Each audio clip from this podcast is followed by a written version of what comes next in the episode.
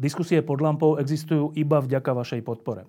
Ak považujete program pod lampou za zmysluplný, pomôže nám už 1 € za diskusiu. Vopred vám veľmi ďakujeme.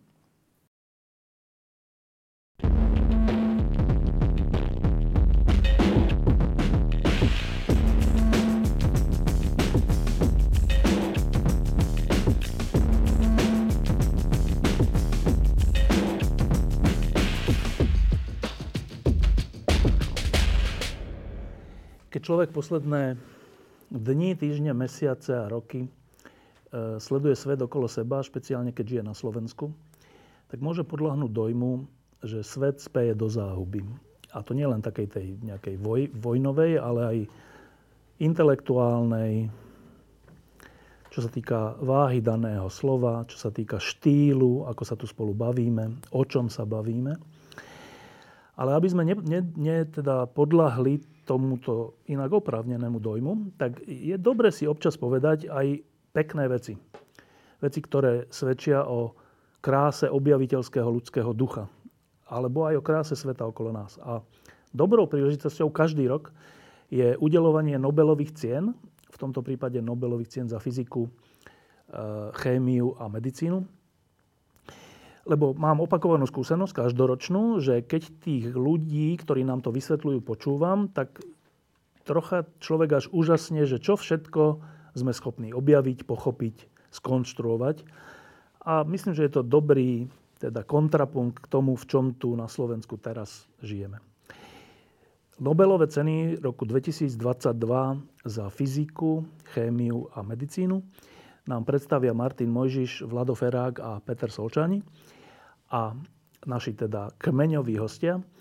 A teda najprv sa opýtam tak zákerne trocha, že niekoho sa z vás opýtam na Nobelovú cenu toho iného, že či jednou vetou viete, o čom bola. Tak Martin, o čom bola Nobelová cena za chémiu? Ja samozrejme neviem, teda viem, že za nejakú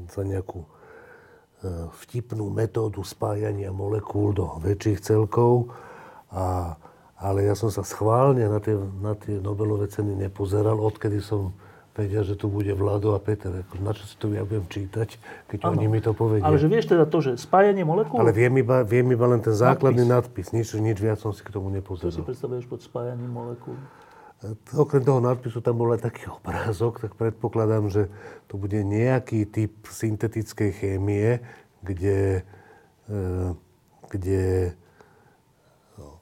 oni vedia pripojiť tie molekuly, pomerne veľké, na nejakých špecifických miestach, ale absolútne netuším. Že... To je, ešte raz, že to je... To by sa nemalo robiť, že takto rozprávať len na základe nadpisu a obrázku. Dobre. Vlado, vieš, za čo bola udelená Nobelová cena za fyziku? Samozrejme, že neviem, ale teda prečítal som si tiež nadpis. No. A čo, tak... ako znel? To si presne nepamätám, ale zhruba je to čosi takého, ak ma neklame celkom pamäť, ak som to aspoň ako tak pochopil, že tí traja páni, ktorí tú Nobelovú cenu dostali, dokázali, že tá absurdita, ktorá vyplýva z kvantovej mechaniky, je naozaj reálna, že to nie je len výmysel, nejaký výpočet, alebo čo, ale že sa to naozaj výpočet, deje? Že sa to naozaj deje, áno. Táto absurdita? No úplná absurdita, niečo takého, čo sa priečí zdravému rozumu. Dobre, tak som zvedavý, že ako nám to vysvetlíš. Peter, za čo bola podľa teba udelená Nobelová cena za medicínu? No ja som si to z hodnosti prečítal, nie, pretože by som čakal tú otázku, to nikdy nečakám, neviem, čo od teba padne. Ale zrovna som bol doma a som sa kuríroval, tak som si čítal. No, bolo to zaujímavé, lebo ja som laik, ale to, čo som si prečítal pre laikov, tie texty, podarilo sa jednému pánovi vyextrahovať DNA z prehistorických vzoriek našich predkov, či už sa bavíme o neandertálcoch alebo akýchkoľvek iných predkoch, rekonštruovať ju do takej miery, že dala sa porovnať s recentnou, súčasnou DNA súčasných ľudí. Ale čo mňa úplne najviac fascinovalo na celom, aspoň do tej miery, čo som tomu rozumel, že na základe jeho výsledkov toho výskumu sa dalo už s relatívne vysokou pravdepodobnosťou a určitosťou povedať, kedy sa oddelovali jednotlivé vývojové línie našich predkov, zhruba v ktorých obdobiach, a spresňovalo sa to, ale hlavne boli tam že nové objavy, napríklad ten Denisovan, čo je zase nejaký typ prahistorického človeka, je paralelná línia s neandertálcami. Čo pre mňa bolo, že objavné. Dobre, ale ja som v tomto laik. Čiže toľko to o tom viem, že nie len, že to bola... Ona to vlastne nebolo za medicínu. To bola v skutočnosti molekulárna biológia, keď to tak zoberieme, ktorá mala enormný presah aj napríklad do archeológie, alebo do histórie, alebo do lepšieho spoznávania evolúcie moderných ľudí. Podľa mňa super. Perfektná Nobelovka. Pre mňa je nové, že existoval nejaký Denisovan. Ty si vedel? Nevedel. Dobre, tak Vlado... Nobelová cena, ale dobre hovorím, že za medicínu? A fyziológiu. Nie, ona sa oficiálne menuje Nobelová cena za fyziológiu alebo medicínu. Dobre, a v tomto prípade bola za fyziológiu? Nie, bola za fyziológiu alebo medicínu, lebo takto sa menuje a nerozdeľuje sa na tieto dve zložky. A je to preto tak, lebo v čase, keď Alfred Nobel písal svoju záveď, v ktorej určil, že je treba jeho peniaze rozdeliť takýmto spôsobom na Nobelové ceny a tak ešte veľké množstvo disciplín, vedeckých, ktoré sú dnes prevládajúce, ako napríklad, ja sme to už spomínali, molekulárna biológia alebo genetika a plno ďalších vôbec neexistovali. Nielenže neexistovali tie pojmy, ale neexistovali ani tie disciplíny, takže samozrejme nemohol určiť, že bude Nobelová cena za ne. A preto sa teraz pod tým pláštikom fyziológia alebo medicína skrýva aj mnoho iných biologických disciplín, ktoré sa nedajú celkom presne definovať ako medicína alebo ako fyziológia. Dobre, tak skúsme teraz každý z vás úplne, že krátke antré k tej svojej Nobelovej cene, ináč bolo pekné, že k svojej Nobelovej cene, ale teda, dobre. Vlado Ferák a Nobelová cena 2022. No, ja som si to presne opísal a prečítam to, aby som sa náhodou nepomýlil. Bola Svante Pääbovi udelená, teraz citujem, za objavy týkajúce sa genómov vyhynutých hominínov a evolúcie človeka. Takto to Nobelovská komisia definovala. Teda ešte raz, za čo konkrétne? Za objavy týkajúce sa genómov vyhynutých hominínov a evolúcie človeka. Hominín je ako keby predchodca človeka? Hominíny sú tie druhy, ktoré existovali. Z nich teda momentálne žije len náš druh Homo sapiens, ale od obdobia, keď sa rozdelili vývojové vetvy vedúce od spoločného predka šimpanza a človeka, tak tie druhy, ktoré boli na tej vývojovej vetvi od toho spoločného predka k dnešnému človeku, tie sa nazývajú hominíny. Dobre, a objavy, čo sa týka týchto našich predkov, spočívali v čom?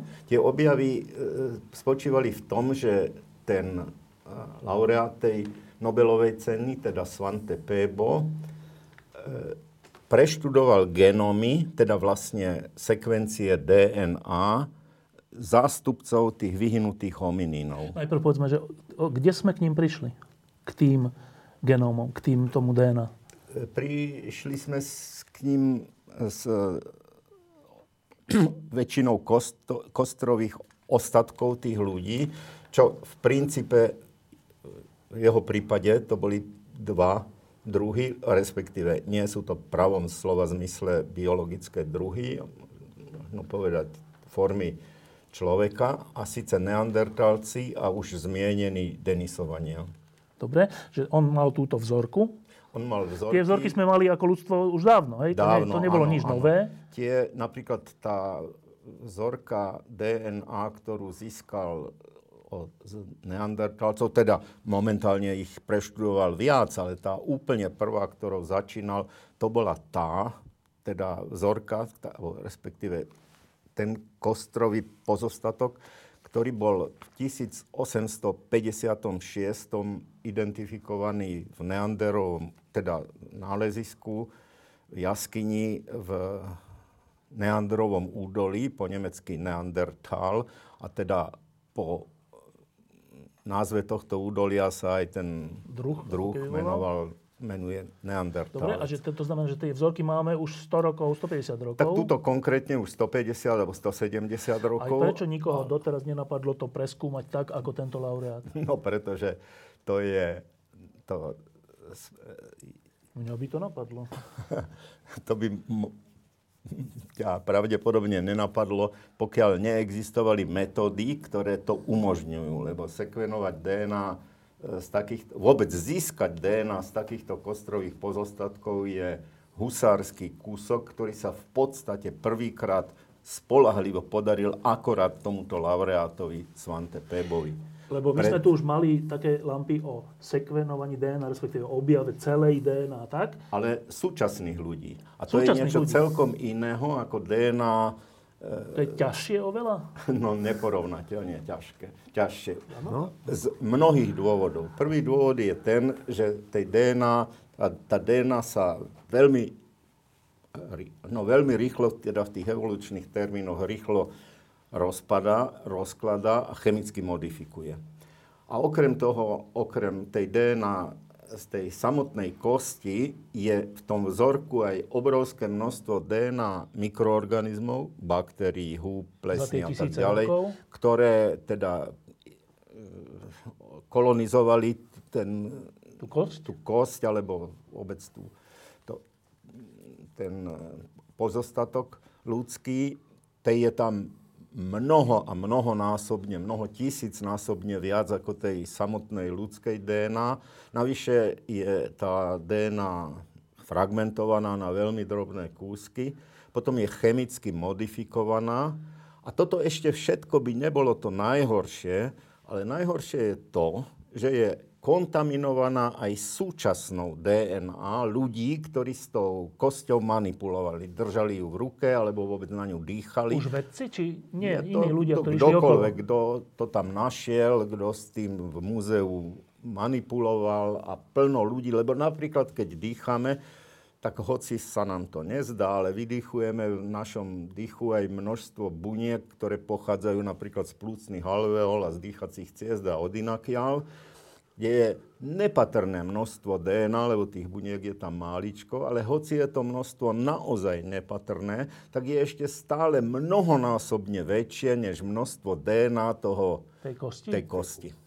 Dobre, a teraz... Vlado, prosím, to sú ktoré roky, kedy on toto urobil? On to začal robiť zhruba pred 30 rokmi. Čiže to nie je až také staré, to je...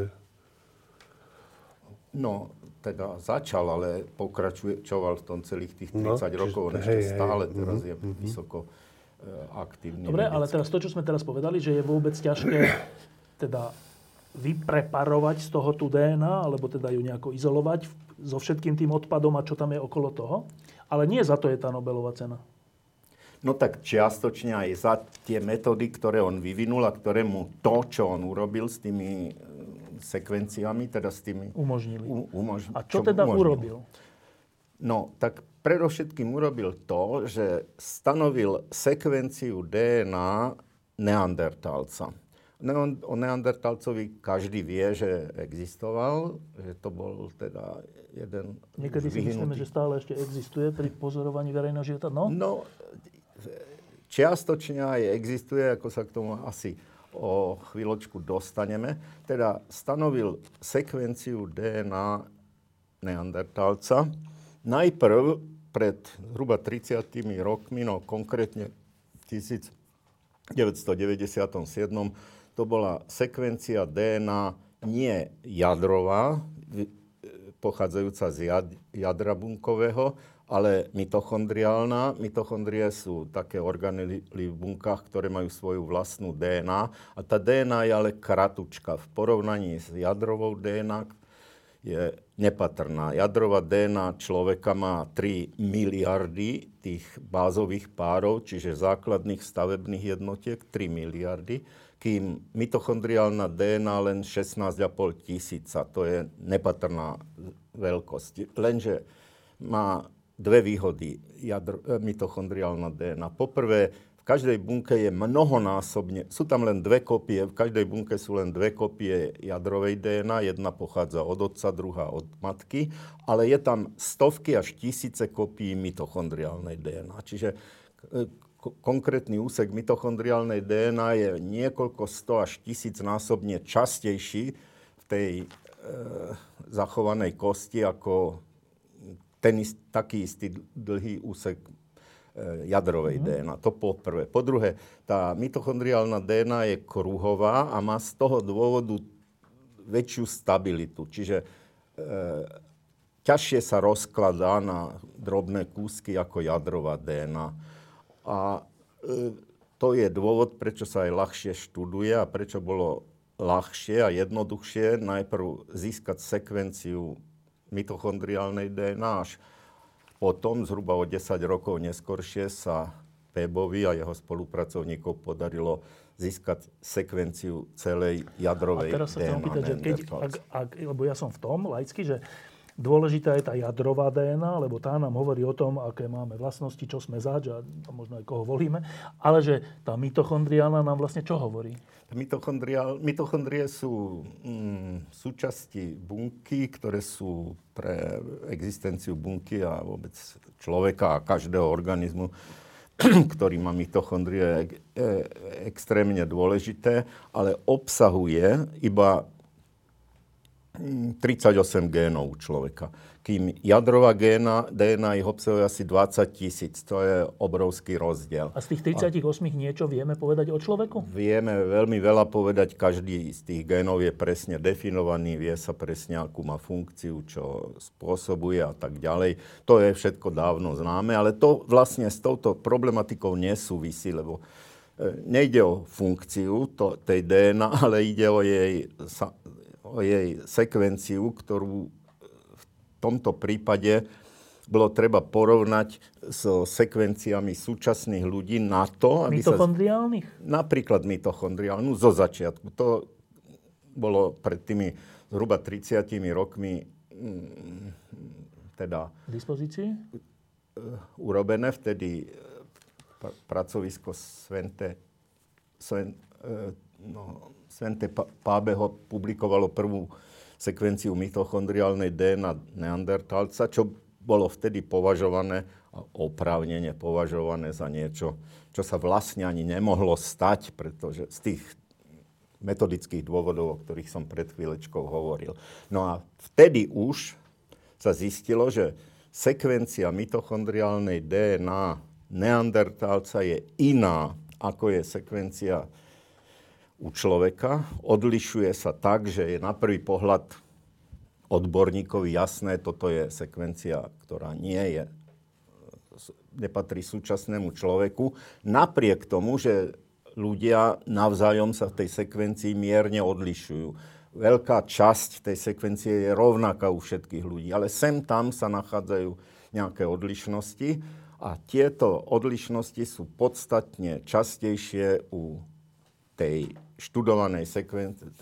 študovanej mitochondriálnej sekvencii neandertálca a na základe tejto skutočnosti bolo možné aj stanoviť približne, že kedy nastala divergencia medzi líniami evolučnými vedúcimi k súčasnému človeku a líniou, ktorá vedie k neandertálcovi.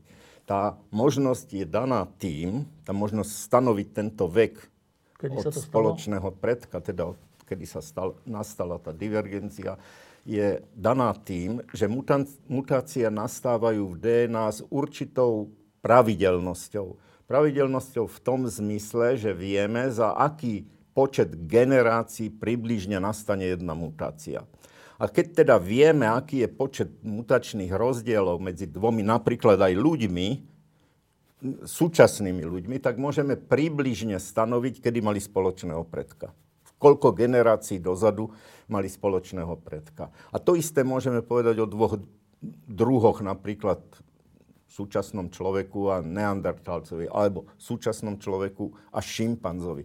A to sa netýka ale len mitochondriálnej DNA. Dokonca by som povedal, že oveľa viacej sa to týka jadrovej DNA, ktorá je omnoho dlhšia a ktorá dáva spoľahlivejšie výsledky. Dobre, a teda on tým istým spôsobom, to je mimochodom, to je nejaký Škandinávec?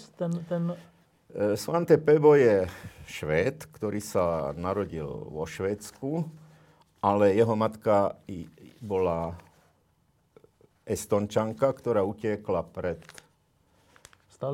Stalinom do Švédska ešte niekedy v 40. rokoch a tam aj pracovala, asi pred 10. alebo 12. alebo tak nejak rokmi zomrela. Ona bola biochemička a pracovala tam v biochemickom laboratóriu významného švédskeho biochemika, ktorý sa volal Bergström, a Svante Pääbo je produktom ich blízkeho vzťahu. A mimochodom tento jeho otec Bergström tiež dostal Nobelovú cenu niekedy v 80. rokoch. Tiež z fyziológie. Myslím, z chémie. A tento laureát ten výskum robil, lebo my sme tu zvyknutí, že narodil sa vo Švédsku a samozrejme výskum robil v Amerike.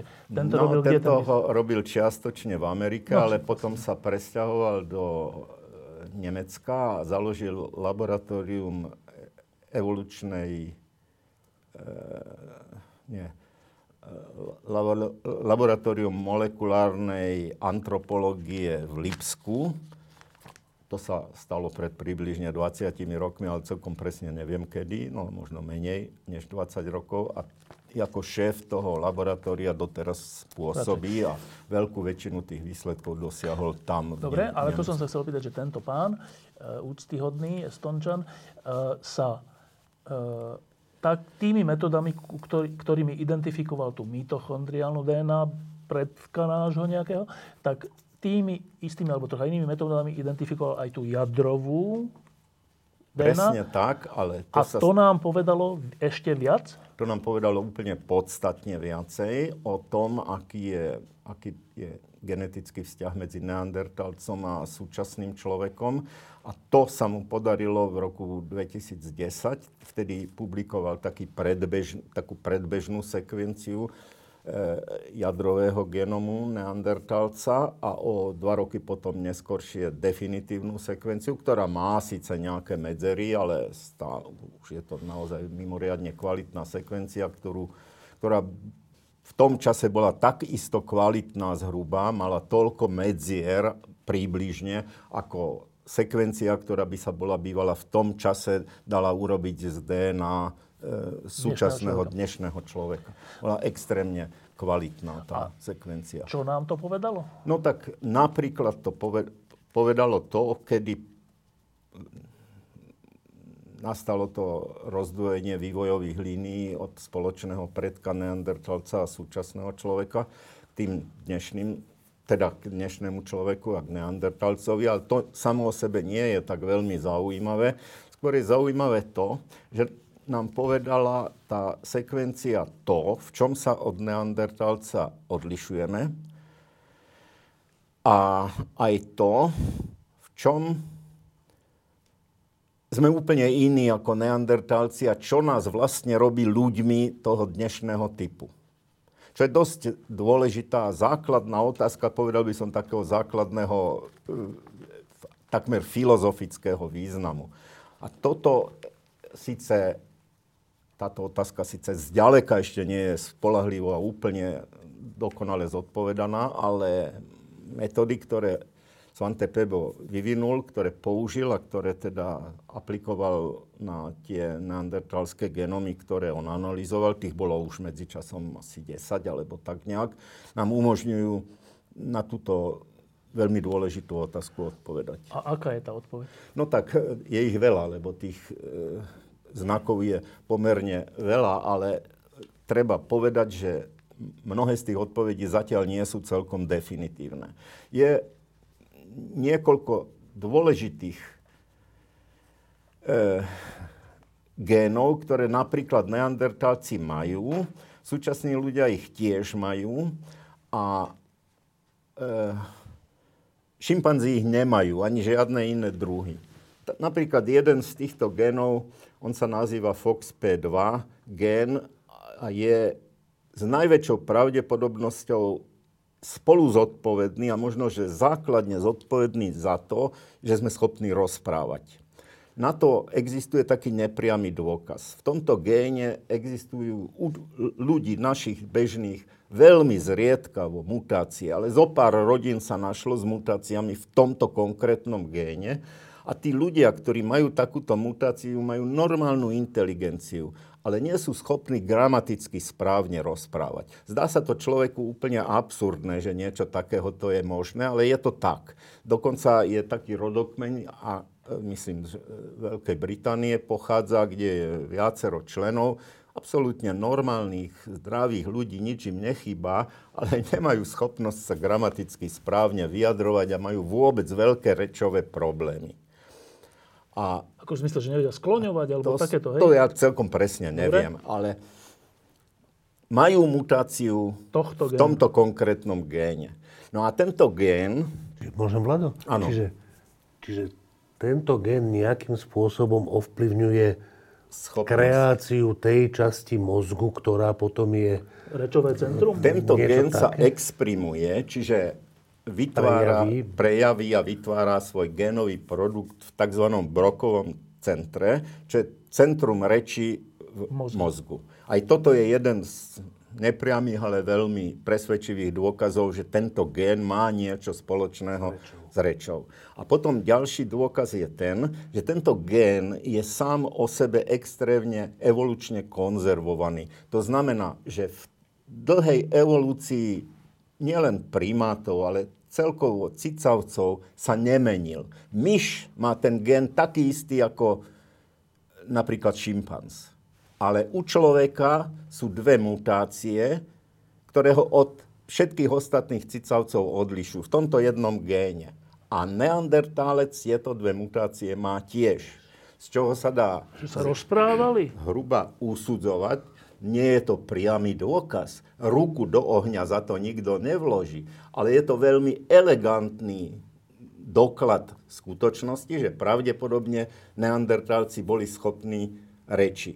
A druhý nepriamy dôkaz, ktorý ovšem už nemá nič s Svante Pääbom spoločného, ani o sekvenciou DNA, že u neandertálcov sa to nedávno, no nie je to celkom nedávno, pred nejakými 20 či koľkými rokmi, na jednej kostri našla jazylka, ktorá napríklad u šimpanzov chýba a ktorá je potrebná na to, aby človek bol schopný artikulované. To je taká nejaká ideologická vec v krku, alebo kde? Áno, kostička pod jazykom. A jedna vec je teda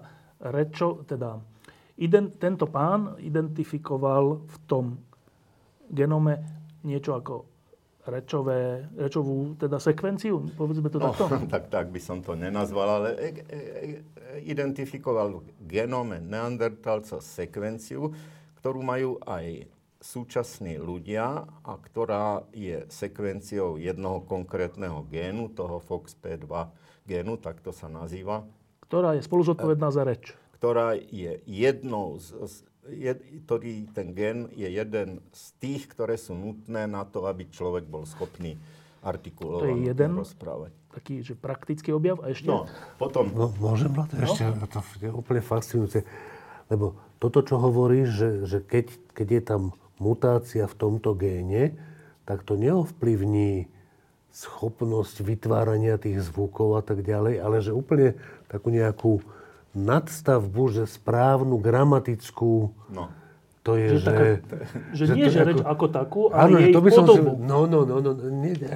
Ešte takú subtilnosť, ako je správna gramatika. To je... No to by som neveril, že také niečo je možné. Je to na hranici uveriteľnosti. Fascinujúce. Toto sú samozrejme všetko veľmi nepriame indície. Nie, to je jasné, ale aj tak je to... Ale čo je podľa mňa úplne najbizarnejšie, produktom každého génu, pokiaľ sú to proteín kódujúce gény, sú bielkoviny. Ano. Evidentne tento zmutovaný gén buď tú bielkovinu neprodukuje, alebo ju produkuje zmutovanú. A tá zmutovaná molekula má tento finálny dôsledok. Hej. Ono my sme molekulárne stroje.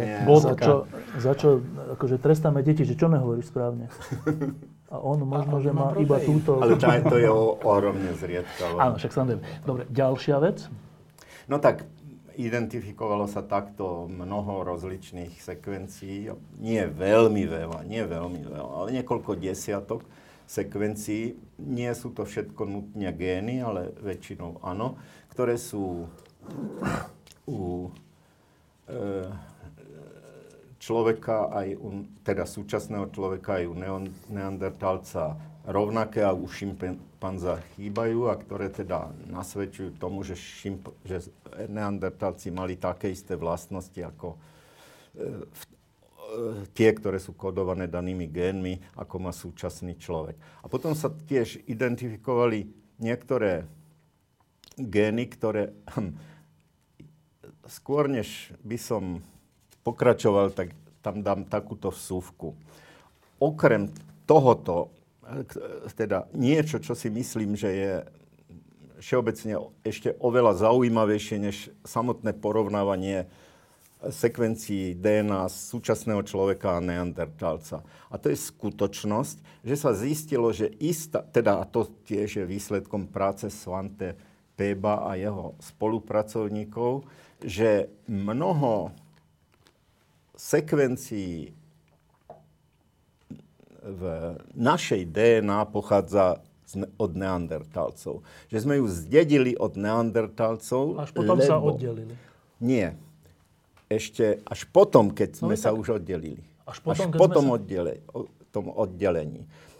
Asi 2% DNA súčasných Európanov a aj väčšiny Ázíčanov, okrem východoázíčanov, je neandertalského pôvodu. A u východoázíčanov, to sú teda viac menej Číňania a tamto okolie, je to o niečo menej. Je to o niečo viacej ako 2%. Ale nie je to veľmi veľa, ale sú to niektoré gény, ktoré sú, alebo sekvencie, ktoré sú do istej miery významné a tie sa teraz práve intenzívne študujú. No a z toho by teda vyplývalo, že teda oddelil sa vývojovo človek dnešného typu a neandertálci, tie ešte dožívali a napriek tomu niektorí z nich celkom láskavo spolu nažívali? Áno, neandertálci sa s súčasnými ľuďmi krížili a toho dôkaz tejto skutočnosti je, že úseky neandertálskej DNA sa nachádzajú v DNA súčasných ľudí a to je jeden z najvýznamnejších výsledkov, ktoré dosiahol Svante Pääbo. A aj dokonca sa podarilo identifikovať dosť nedávno, myslím 2015, alebo 16, alebo tak nejak roku, dokonca možno ešte neskôršie, ale bohužiaľ si ten dátum celkom presne nepamätám, jedinca. Pochádza teda ten kostrový nález z jaskyne v Rumunsku, ktorá sa volá Peștera cu Oase, čiže jaskyňa kostí, niekde v rumunských Karpatoch, kde sa našla kost, nie celá kostra, ale nejaká kosť neandertalská a jej analýzou jej DNA Pääbo dokázal, že tento jedinec mal niekoľko málo, 4 alebo 5 generácií dozadu neandertalského predka. Má asi 10% jeho DNA je neandertalskej, čo je jednoznačný dôkaz, že dochádzalo ku kríženiu medzi neandertalcami a dnešnými ľuďmi. Ešte jednoznačnejší dôkaz bol podaný teraz úplne nedávno, hádam pred 2 rokmi. Bohužiaľ si tie dátumy celkom presne nepamätám, ani to nie je dôležité, v inej jaskyni, ktorá sa volá Denisova, o ktorej asi budeme o nej dlho hovoriť podrobnejšie, kde sa našla kosť, ktorej extrakcia, teda analýza DNA, tiež vykonaná laboratóriom Svante Pääba, dokázala, že to je jedinec, ktorý je priamo potomkom kríženia matky neandertálky a otca Denisovana. A Denisovan je ďalší typ človeka, mimo dnešného človeka a neandertálca. Je to ten typ človeka, ktorý identifikoval priamo Svante Pääbo. On teda vlastne je objaviteľom ďalšieho druhu človeka. To je podľa môjho názoru jedna z jeho jeden z jeho najvýznamnejších objavov. Ale to sa stalo ešte pred 20. tak nejak. Ale to je súčasťou tej Nobelovej ceny? To je samozrejme. Dobre. A teda zase si to úplne, že ja som do dnešného dňa nevedel, že existuje niečo ako Denisova. Dobre, tak je človek neandertalský, to sme sa učili ešte na škole myslím. Áno. Aj všelijaký človek ešte iné sme sa učili, iné nejaké. Áno, ale tie sú ďaleko dozadu. Dozadu. A tento Denisovan, čo tuto Peter dokonca vedel. No, prečítal som si to. Ty si to prečítal. Predtým si to vedel? Nie. Nevedel. Tak vieme o tom niečo povedať na základe tohto objavu? Na južnej Sibíri niekde, teda ruskej časti Sibíri, na hranici medzi Ruskom, Kazachstanom a Mongolskom. Tam je Altaj a tam na svahoch Altaja sa nachádza nejaká jaskyňa, ktorá sa menuje Denisova, pretože v nej, myslím, v 19. storočí žil nejaký mních, ktorý sa menoval Denis a tá jaskyňa je po ňom pomenovaná. V tejto jaskyni už dávno ruskí antropológovia a paleontológovia našli veľké množstvo kostí, ktorých niektoré sa im nepozdávali byť kostiami súčasného človeka, ani neandertálca. A vedúci toho výskumného tímu Anatolij Derevianko bol presvedčený, že to je niečo nového, niečo nie je to ani neandertálec, ani súčasný človek. A poslal to na analýzu Pébovi. A Pébo to kdesi odložil, lebo no tak však mám tu kosti habadeja. To bol len malý kúštik prstného článku, konkrétne článku malíčka, úplne nepatrný kúštiček kosti. Ale po niekoľkých urgenciách zo strany Derevianka sa toho ujal jeden z doktorantov, Svante Pääba, a začal to analyzovať, vyvrtal z toho trošičku kostnej múčky, vyizoloval z toho DNA. A podarilo sa mu stanoviť absolútne perfektnú sekvenciu. To bolo v roku 2012 už, tedy keď to ešte vôbec nebolo bežné a každodenné. A s obrovským prekvapením zistili, že to nie je ani súčasný človek, ani neandertálec, ale niečo iného, o čom sa nič nevedelo, lebo bol známy len tento nepatrný úlomok tej kosti a 2 či 3 zuby. Z tých zubov sa potom zistilo, že to je naozaj, tie zuby patria naozaj tomuto novému druhu. A ten sa nazval Denisovan podľa teda tej jaskyne, z ktorej sa našiel. Medzičasom sa našlo zo pár ďalších kostí Denisovanov, ale nie veľa. Jedna sa našla niekde v Tibete. A nejaké kosti sa našli v Číne, asi 4000 kilometrov vzdialené od tejto jaskyne, o ktorých ale zatiaľ nie je celkom jasné, či patria Denisovanom alebo nie, pretože sa z nich nepodarilo extrahovať analyzovateľnú DNA. A z toho malička kúsku a z tej DNA toho vieme o tomto druhu človeka? Mimoriadne veľa. Je to až neuveriteľné, čo sa z takéhoto ničoho dá zistiť. Tak napríklad to, že tá kosť patrila žene. No, z antropológovia zasa zistili aj z tých zubov, aj z toho, že to bola mladá žena, nejaká dievča. Mala čierne oči, mala čierne vlasy, mala tmavú farbu pokožky, to všetko vyplýva z tej DNA a mala ešte plno iných všelijakých vlastností, ktoré vyplývajú z tej sekvencie DNA, ale samozrejme vôbec by nevyplývali z tej kosti alebo z tých zubov.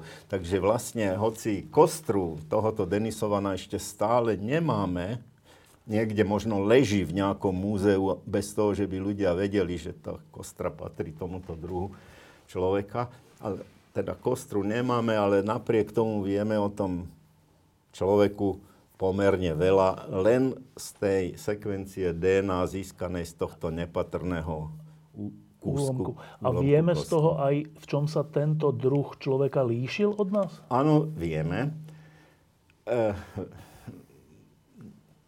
sú identifikované aj gény, ktoré dnešní ľudia zdedili od Denisovanov, lebo aj s Denisovanmi sa krížili, ale Európania nie. V európskej DNA sa nachádza len nepatrná stopa denisovanskej DNA. Ona sa nachádza hlavne, čo je mimoriadne prekvapivé a neexistuje na to nejaké veľmi spolahlivé vysvetlenie, v DNA. Afrike. Nie, v Afrike vôbec nie. Tam sa nachádza len DNA súčasných ľudí.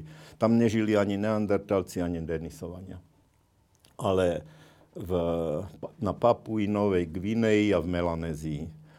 Tam sa až 6% DNA priemere tamojších ľudí je denisovanského pôvodu. A teda v čom sa líšime? No napríklad, líšime sa v mnohom, ale čo sme zdedili od denisovanov, síce nie my, ale napríklad obyvatelia Tibetu je jeden konkrétny, teda denisovanský variant génu, ktorý sa nazýva EPAS-1, a ktorý tento variant zapričiňuje, že jedinci, ktorí ho majú, majú lepšiu schopnosť využívať kyslík v svojich erytrocitoch. Takže sú prispôsobení na život vo vysokých nadmorských výškach. V Európe má tento variant toho génu nepatrný počet ľudí. To sú výnimky. Dalo by sa povedať nikto. Ale v Nepále je to 70% a medzi Šerpami, to sú tí, ktorí vybehnú na Mount Everest ľahšie než ja na 12. poschodie do môjho bytu, tí Šerpovia, však ich poznáme z literatúry, 100%. 100% Šerpov má tento denisovanský variant toho konkrétneho génu. A takisto existujú nejaké iné varianty iných génov, napríklad zodpovedných za nejaké imunologické znaky, dajme tomu rezistenciu voči niektorým chorobám, ktoré sú zdedené od neandertálcov alebo od denisovanov. Konkrétne teraz úplne nedávno, pred pár mesiacmi, vyšla práca, ktorá tvrdí, že jeden z variantov, ktorý sa nachádza v DNA dnešných ľudí a je zdedený od neandertálca, spôsobuje, že sú ľudia, ktorí majú tento neandertalský variant, náchylnejší na ťažkú formu covidu. Covidu? Áno, a dokonca existuje odhad, ktorý som čítal, že až približne 1 milión celosvetových úmrtí na covid, 1 milión jednotlivých úmrtí na covid bolo zapričinených týmto konkrétnym variantom. Že to boli ľudia, ktorí toto mali v DNA. Dobre. Ešte niečo dôležité k tejto Nobelovej cene, ešte sa k tomu vrátime, ale v tomto prvom kole. Ešte niečo dôležité, čiže zatiaľ sme vyčerpali. A môžeme pokročiť k ďalším, ktoré budú samozrejme. Je plno všeličo, o čom je možné rozprávať, ale to myslím, že je úplne podstatné. Čiže keby sme to úplne teraz zhrnuli, že Nobelová cena bola udelená za... No ja to pre istotu... Nie, nemyslím teraz tú vetu. Nemyslím tú vetu, ale z toho, čo sme teraz povedali, čo je podstatné? No tak to všetko, veď najprv musel Svante Pääbo vypracovať metódy, ktoré umožnili stanoviť sekvenciu DNA z vzoriek, ktoré sú všelijaké poškodené a tak. Ktoré tisíce, 10 000 až 100 000 rokov ležali v zemi. Najstaršie, ktoré boli sekvenované úspešne, 430 000 rokov staré z jednej španielskej jaskyne. 430 000 rokov staré, to sa človeku ani nechce veriť. A teda vypracoval tieto metódy. Tieto metódy úspešne použil pri stanovení sekvencie DNA neandertálca, jednak mitochondriálnej DNA, jednak jadrovej DNA. A potom ich znovu úspešne použil pri identifikácii nového typu človeka, ktorý bol identifikovaný. O ktorom sme doteraz nevedeli. A nebyť toho, že on stanovil tú sekvenciu DNA z toho malinkého úlomku kosti, tak by sme vôbec netušili, že takíto ľudia kedysi aj existovali. Tak, a obidva tieto typy ľudí sa krížili s našimi predkami a zanechali určitú časť svojej DNA v našom genome. Tak, Peter a Martin, jednou vetou, že je to zaslúžená Nobelová cena, Martin? Som vôbec netušil o týchto veciach a už ani Peter nemusí hovoriť nič, ani ja, a ja som z dnešnej lampy, že úplne happy, áno. Hlavné je to, čo si hovoril? No nie, to čo hovoril Vlado, akože... Myslím, tá rečová vec, to ťa... Nie, celé, všetko, každá z tých vecí, asi teda myslím, že tam je ešte plno ďalších, ale...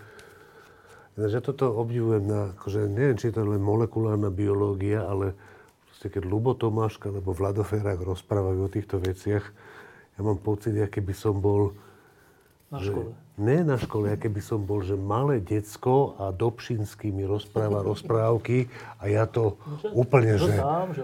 Ale ja neviem, jak to vy dvaja dokážete, že proste tá plynulosť toho, ja to...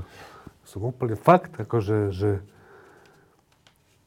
ešte raz, aj to, čo hovorí, aj to, ako to ten Vlado hovorí, že ja som že úplne happy. Dobre, z tejto lampy.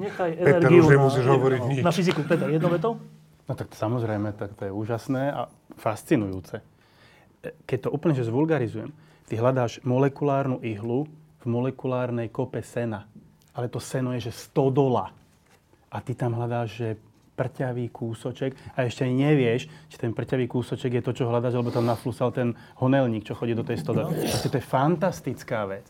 Nehovoriac o tom, mňa úplne najviac na tom bavila ten presah do poznania našej histórie. Kto sme, odkiaľ pochádzame, spresňovanie, korekcia tých predchádzajúcich hypotéz a teórií. Vraciame sa na začiatok v tom poznaní, ale sme o poschodie vyššie.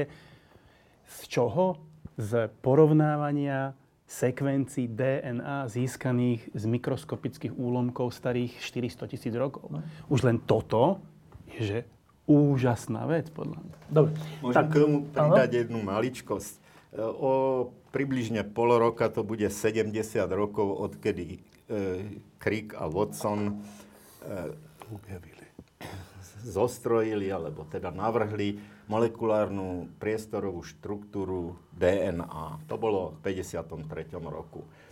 Vtedy každému človeku, ktorý bol trošku orientovaný v tom, o čo ide a tak, bolo jasné, že to je niečo, čo bude mať obrovský význam v medicíne, napríklad v súvislosti s genetickými ochoreniami a nádorovými ochoreniami a tak.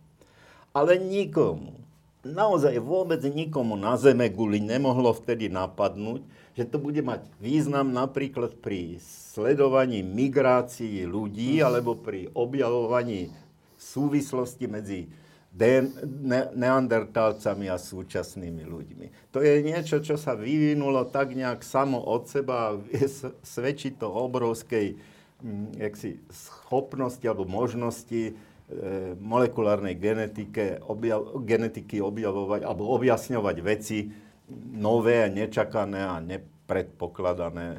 A takých je samozrejme plno, ale toto je jedna z nich, táto, o ktorej sme teraz hovorili. No, hneď má človek lepší pocit, keď žije na tomto svete. Peter, Nobelová cena za chémiu. Tohtoročná Nobelovka bola udelená 3 ľuďom. Ten obrázok je ilustratívny, ale my ho ukážem za chvíľku hneď, ako reálne vyzerajú, ale perfektný, lebo presne vystihuje to, o čom hovoril Martin, ja už vlastne veľa nemusím. Jedna dáma, dvaja páni, tá dáma v strede sa volá Carolyn Bertozzi, ona bola taký ten follower tých prvých dvoch, nasledovník po slovensky. Tento pán vľavo, no jeden z nich je Morten Meldal a ten druhý sa volá Barry Sharpless. Morten Meldal je Dán, Barry Sharpless je Američan. A ona? Ona je Američanka s talianskými predkami zjavne. Toto sú oni naozaj. Barry Sharpless mimochodom získal 2. Nobelovú cenu v priebehu 20 rokov. Takže borec veľký. No a čo sa týka toho odôvodnenia, tak v preklade to znamená... No v preklade. Po slovenčení to zdôvodnenie by znamenalo, že bola udelená za klik chémiu a bioortogonálnu chémiu. Čo to teraz znamená? Po slovensky klik je toto. zoberieš sponu plastovú a ten zvuk, čo počuješ, je to klik. Pričom tá spona sa skladá z dvoch častí. To sú dve funkčné skupiny, za chvíľku sa o nich porozprávame. A oni majú tú vlastnosť ako chemické entity, že keď sa za optimálnych okolností dostanú k sebe, tak do seba takto zaklapnú a už ich od seba prakticky nič neoddelí. A to je to, čo objavil Morten Meldal a Barry Sharpless súčasne a nezávisle na sebe. Čo objavil? Chemickú reakciu, hneď k tomu prídeme. Ty si chcel povedať na začiatok len, že teda, že heslovite je to takto. Predstav si chemickú reakciu dvoch východiskových látok, molekuly 1 a molekuly 2, ktoré majú takú vlastnosť alebo takú štruktúru, že keď ich dáš za optimálnych okolností dokopy, tak spolu zreagujú veľmi rýchlo, veľmi efektívne, veľmi jednoznačne na niečo veľmi stabilné a takto. Že sa spoja. Ale veľmi rýchlo. Tie molekuly, ktoré takto spájame, to tam už obsahujú, hej? Áno. Jednu aj druhú vec. Áno. A čo takže to je? Strelím pointu. To je presne to, čo spomínal Martin úplne na začiatku. Toto, čo vidíte, sú tie dve molekuly, povedzme. Čiže máš nejakú molekulu, ktorá má na sebe jeden protikus tej spony, a ten protikus má atomárne zoskupenie NNN. To sú tri dusíky viazané, povedzme, násobnými väzbami. A pre nás lajkov, že keď povieš molekula, čo si po tým máme predstaviť? Niečo konkrétne si môžeme predstaviť? Reťazec uhlíka, ty reťazec si predstav. Ale v nejakej normálnej hmote je to čo napríklad? Chemikália. Uhlíka, tá chemikália. Nejaká chemikália. Ty si chemikália. Ty si z nich poskladaný, z tých chemikál, z molekúl. Čiže predstav si uhlíkový reťazec, ktorý má na sebe rôzne, nazvime to, funkčné skupiny. Také tie háčiky? To sú nejaké atomárne zoskupenia. Toto atomárne zoskupenie sa volá, nazvime ho, azid a je charakterizované takouto postupnosťou atómov. Čiže všetky molekuly majú nejaké také? Nie. Iba niektoré a toto sú molekuly, ktoré my syntetizujeme. My chceme, aby tam ten azid bol. My ho tam zavádzame. Dobre. Ja som teraz trošku preskočil, ale už keď ste sa ma opýtali, tak odpovedám. A ten druhý protikus bude niečo, čo má trojnú väzbu. To sa medzi nami nazýva, že alkín. A týchto dvoch, keď dáš dokopy... to prvé má tri dusíky. Áno, a volá sa azid. Toto má dva uhlíky viazané trojnou väzbou. Oni tam tie uhlíky nie sú nakreslené, ale predstav si, že tu je C, aj tu je C. A trikrát spojené nejakým spôsobom. Spojené trojitou väzbou, to nazvime. A oni majú tú vlastnosť, že keď ich dáš dokopy za optimálnych podmienok, veľmi rýchlo spolu zreagujú v prenesenom význame tak, ako som ti pred chvíľou ukázal na tom kliku. Ale veľmi rýchlo a veľmi efektívne. Teraz sa vrátim malinko naspäť. Prečo je toto zaujímavé, dôležité, potrebné? Celý náš svet pozostáva z molekúl. Všetky chemikálie, s ktorými sme jednak poskladaní a všetko živé na tejto planéte je z toho poskladané a funguje na báze chemických reakcií týchto molekúl. Zároveň všetky materiály, ktoré používame, majú chemickú štruktúru. Či už sú to lieky, hnojivá, výbušniny, polyméry, čo si len vieš predstaviť. Ty potrebuješ tie molekuly vyrábať, syntetizovať. Prečo ich potrebuješ vyrábať? Prečo potrebuješ lieky?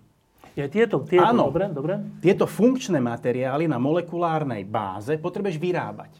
Lebo bez nich by si nefungoval. Celý tento svet by nefungoval bez materiálov, ktoré sú na báze organických zlúčenín. Drvivá väčšina z nich. Príroda to robí nejako. V prírode sa tie molekuly, či už sú to liečivá, prírodné, alebo alkaloidy, alebo čokoľvek, celulóza, všetko, čo je prírodného charakteru, je syntetizované v prírode enzymatickými reakciami.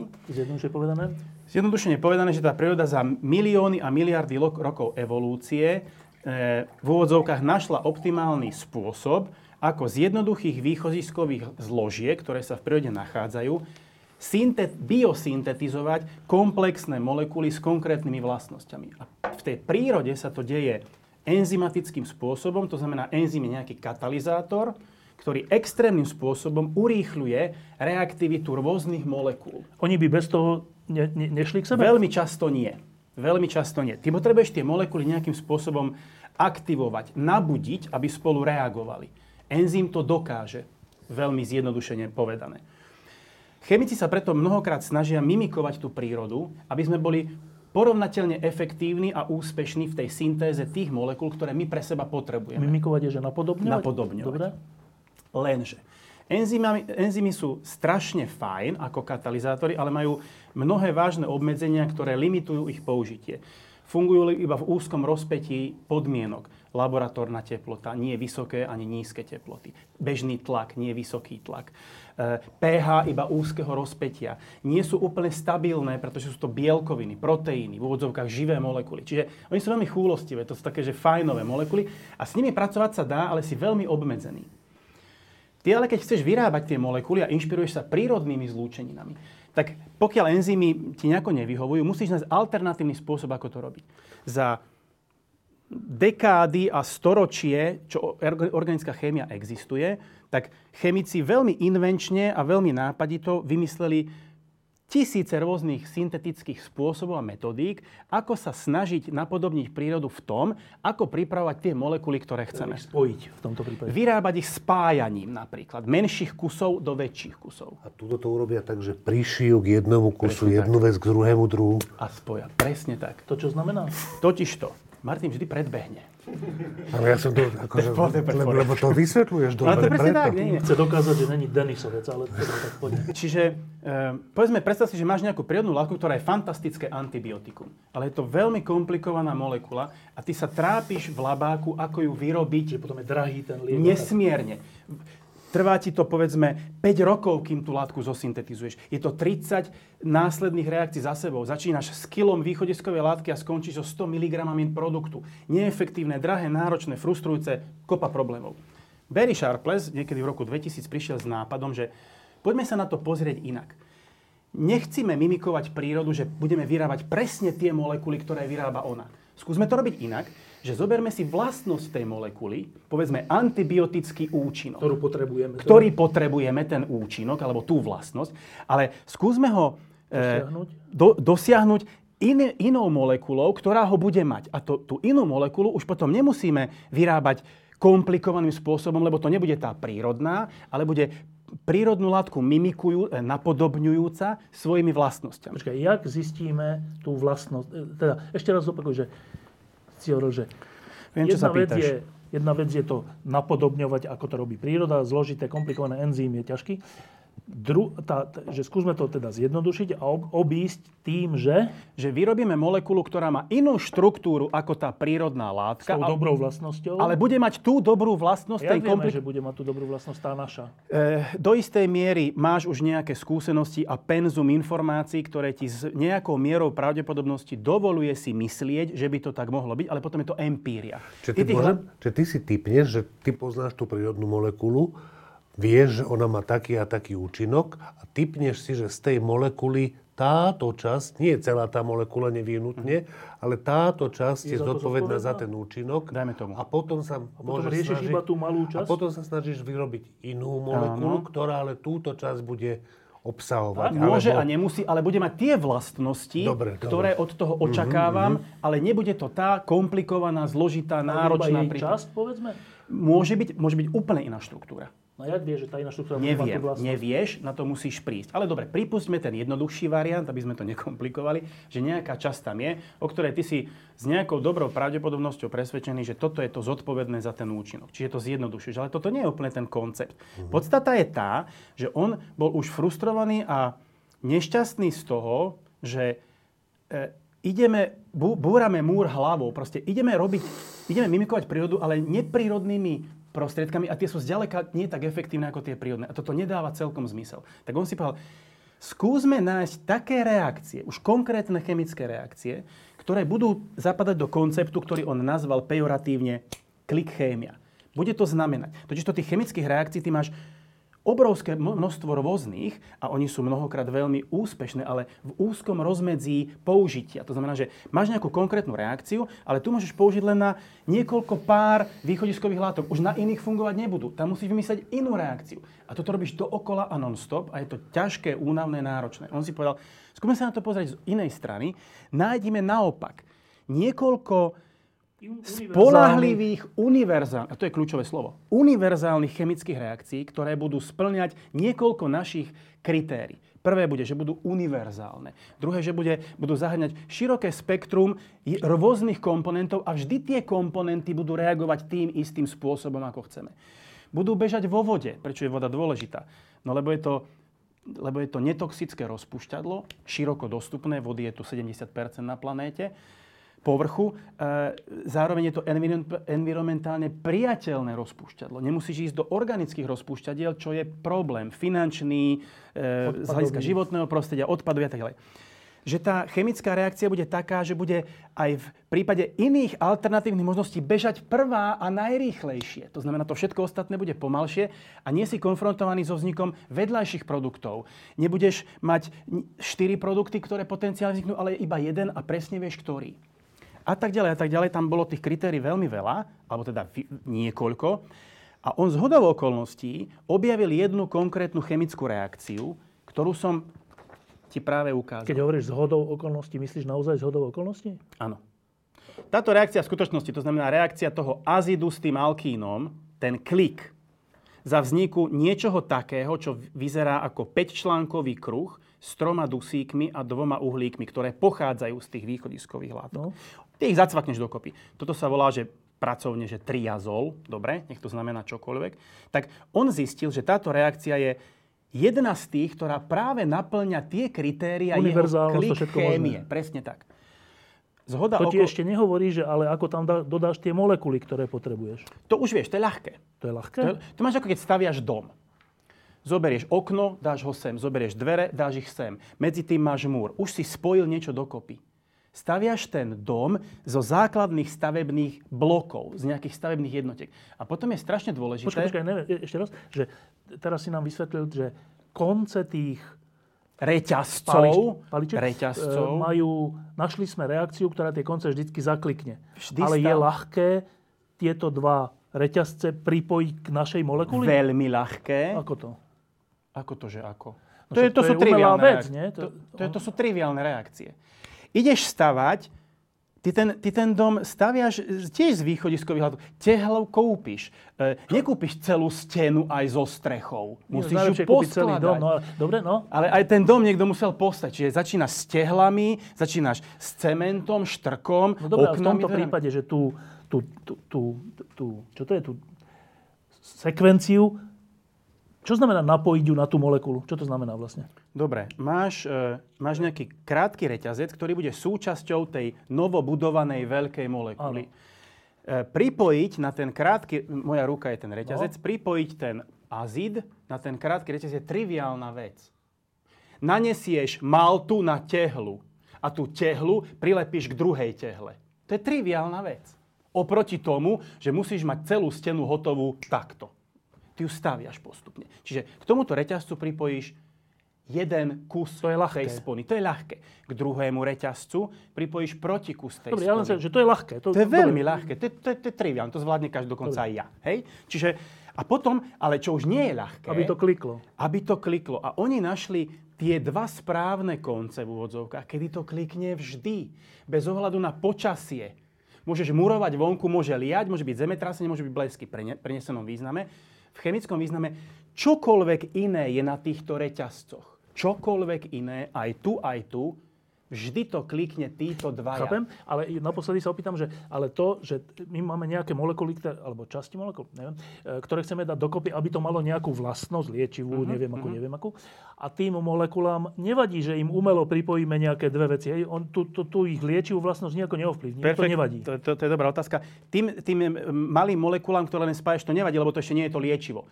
Otázka znie, či tomu hotovému nebude vadiť, že tam ten triazol je. Umelá vec. Rozumiem ti. Mnohokrát nie. Ak by to vadilo, je to nepoužiteľné, ale mnohokrát nie. Ale poďme teraz od liekov niekam inám, lebo to nie je úplne že ilustratívne. Bože Petr, ešte jedno. Teda ten klik, to je vždy, sú to tie 3 dusíky a tie 2 uhlíky? Vždy je to toto. Áno. To je vždy to isté. V tomto konkrétnom prípade je to vždy tak. A objavili tú reakciu nezávisle na sebe oni dvaja. Morten Meldal a Barry Sharpless. Súčasne, bez ohľadu na to, že by o tom vedeli. A ty sa pýtal na to, že zhodou okolností, no dokonca náhodou, jeden z nich, ten Morten Meldal, toto mám vždy veľmi rád tieto príbehy, budem stručný, náhoda vo vede je, že podľa mňa, že fundamentálny zdroj inovácie a objavov, ale vážne, len to chce otvorenú myseľ a človeka pripraveného na prekvapenia. Mnohokrát to človek zahodí a netuší, že zahodil diamant do koša. Morten Meldal si uvedomil, že keď robil nejakú reakciu, že mal nejakú východiskovú látku, ktorá mala na konci ten azid. Ale on si ho vôbec nevšímal. On tú reakciu netušil, že prebehne. Na opačnom konci mal niečo, čo ho naopak zaujímalo. A keď k tomu pridal alkým, títo dvaja mali reagovať. On s úžasom zistil, že nereagovalo to, čo malo, ale reagoval ten azid. Čírou náhodou objavil reakciu. Paralelne s ním Barry Sharpless. Takže hľadal inú a našiel inú. Jasné, dobre. Úplne niečo iné hľadal a objavil toto. Čiže mali sme už teda tú klik reakciu, ktorá spĺňala tie striktné a kľúčové kritériá pre takú chémiu, kedy ty vieš tieto jednotlivé segmenty ako Lego kocky. Keď máš rozsypané, ak si decko, aj dospelý, máš rozsypané Lego kocky, postavíš z toho prakticky čokoľvek, je to len otázka tvojej fantázie, ako tie Lego kocky budeš dávať do kopy. Ten klik tam máš. Vždy. Dobre, a iba dovysvetli, že tej veľkej želanej molekule, alebo čomu nevadí, že tam má obelé tie veci? Poďme, nezoberme liečivo, to je trošku špecifický prípad. Zoberme, že chceš, povedzme, nejaký funkčný materiál, povedzme, polymér, ktorý bude vodivý. Napríklad sa použije do OLED displejov, alebo sa použije na fotovoltické články. Potrebuješ vodivý polymér. Tak zoberieš reťazec toho polyméru, na ktorý ty zavesíš azidy. To vieš, to je veľmi jednoduché. A potom zoberieš druhú molekulu, ktorá bude mať na sebe takú štruktúru, ktorá bude dávať tej fotovoltike možnosť, ako sa fotóny budú premieňať na elektrický prúd. A ty ich tam naklikáš. A tie kliky im nevadia? Vôbec. To je de facto len lepidlo alebo spoj medzi subštruktúrou toho hotového produktu, ktorý má fotovoltické vlastnosti a tým nosičom, čo je ten polymérny reťazec. Vodivý. Už teraz celé je vodivé. Ten polymér sám o sebe nebol, pokiaľ si tam nenaklikal tie veci. Ale dovtedy, kým to oni neobjavili, bol problém, ako to tam dostať. A oni našli spôsob, to je de facto turistická záležitosť.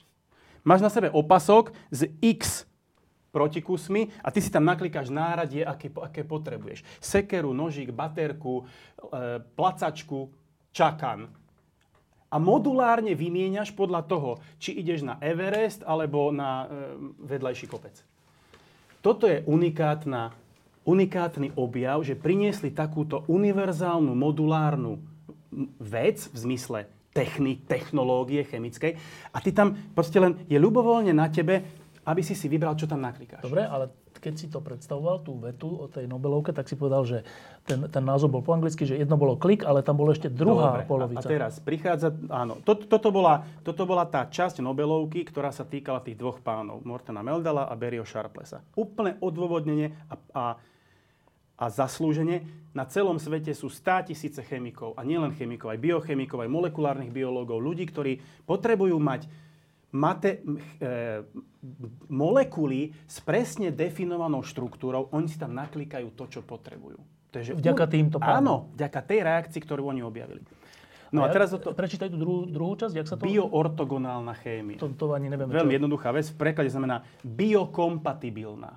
Chémia, ktorá je kompatibilná na použitie v živých organizmoch. To znamená, nebude táto chémia a táto reakcia interferovať, vadiť si s aktuálne prebiehajúcou biochémiou v reálnom čase v živých systémoch, dokonca v živých organizmoch, nie len bunkových kultúrach, aj v živej myši napríklad.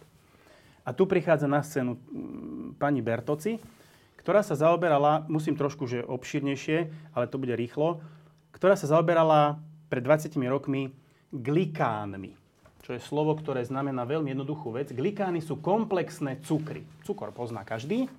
A glykány sú molekuly, ktoré obsahujú veľa cukorných jednotiek. Čiže predstav si, že molekulu cukru, a teraz takých molekúl cukru je tam, že 10, 100 000, 100 000. A tie tvoria jednu veľkú molekulu. Toto sa nazýva glykány. De facto polymér nejakého cukru. Pričom každý ten cukor môže byť ešte odlišný, môže byť rôzny. Tie glykány majú extrémne diverzifikovanú štruktúru. Teda tá pani sa zaoberala čím? Zaoberala tým, že ona sa chcela dozvedieť, akú štruktúru majú glykány na povrchu buniek, najmä tomu.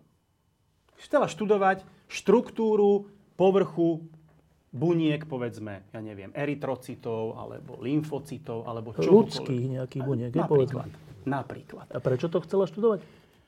No jeden z dôvodov je ten, že tieto glykány, to znamená tie komplexné molekuly cukrov na povrchu každej jednej bunky nášho tela, sú veľmi dôležité pre rôzne fyziologické procesy. Napríklad pre transplantáciu orgánov alebo pre transfúziu krvi. My máme 4 krvné skupiny preto, lebo naše červené krvinky majú tie glykány konkrétnej štruktúry a každá tá krvná skupina sa málinko tými glykánmi líši. Ale to málinko líši je kľúčové preto, že nulka je univerzálny darca a albe je univerzálny príjemca. To znamená, ten povrch tých buniek, ktorý je takto husto posiatý tými cukrami, je veľmi dôležitý a my potrebujeme vedieť, ktoré bunky, aké tie cukry na svojom povrchu majú. Okrem iného to má veľmi, veľmi čo dočinenia aj s imunitným systémom, to znamená rozpoznávanie cudzie svoje, aby napríklad pri autoimunitných ochoreniach časť z nich by úplne kľudne mohla byť zapričinená tým,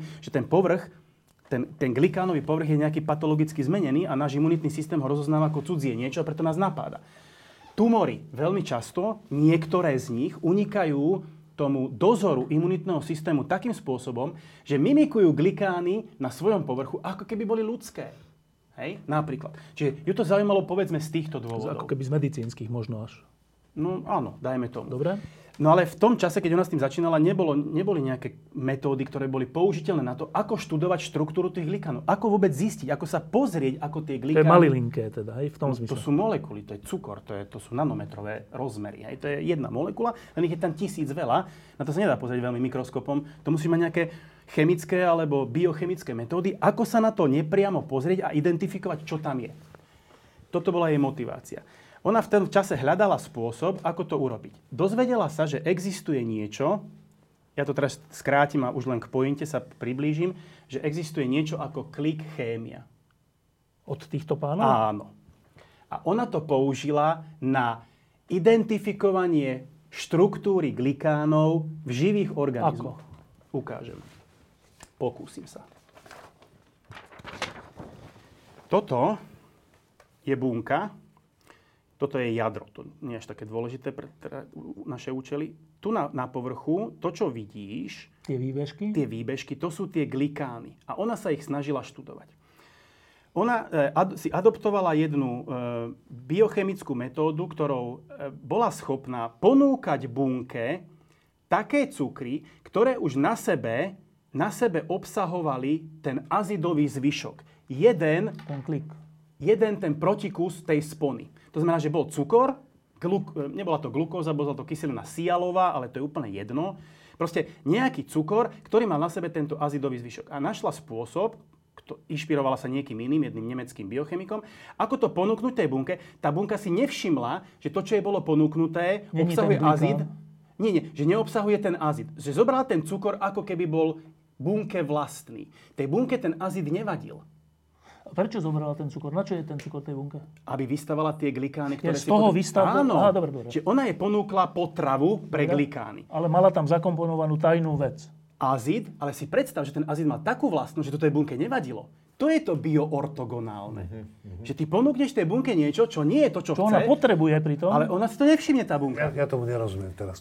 Teraz som sa ja stratil. Čiže ešte raz, čo robíš? Moja chyba. Skúsim ešte raz. Nie. Ja ti to počkaj, ja to skúsim lajkovi. Tá bunka potrebuje výživu.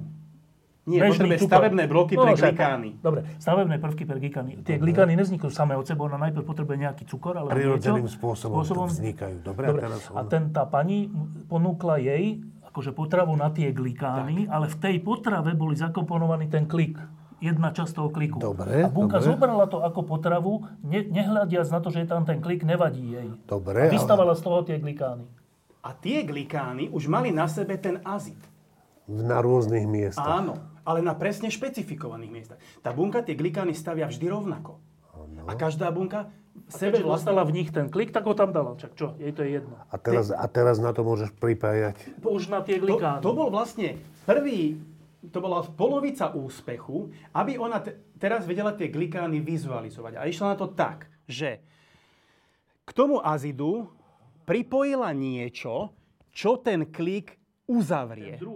Tú druhú polovicu. V tomto prípade to nebol taký alkín, ako používali oni. A jeden, ten kľúčový dôvod bol ten, že na to, ja som to nepovedal, ale to je dôležitý detail, aby tá ich reakcia toho Meldala a Sharplessa fungovala, potrebuješ pridať štipku medných kationov, Cu1 soli.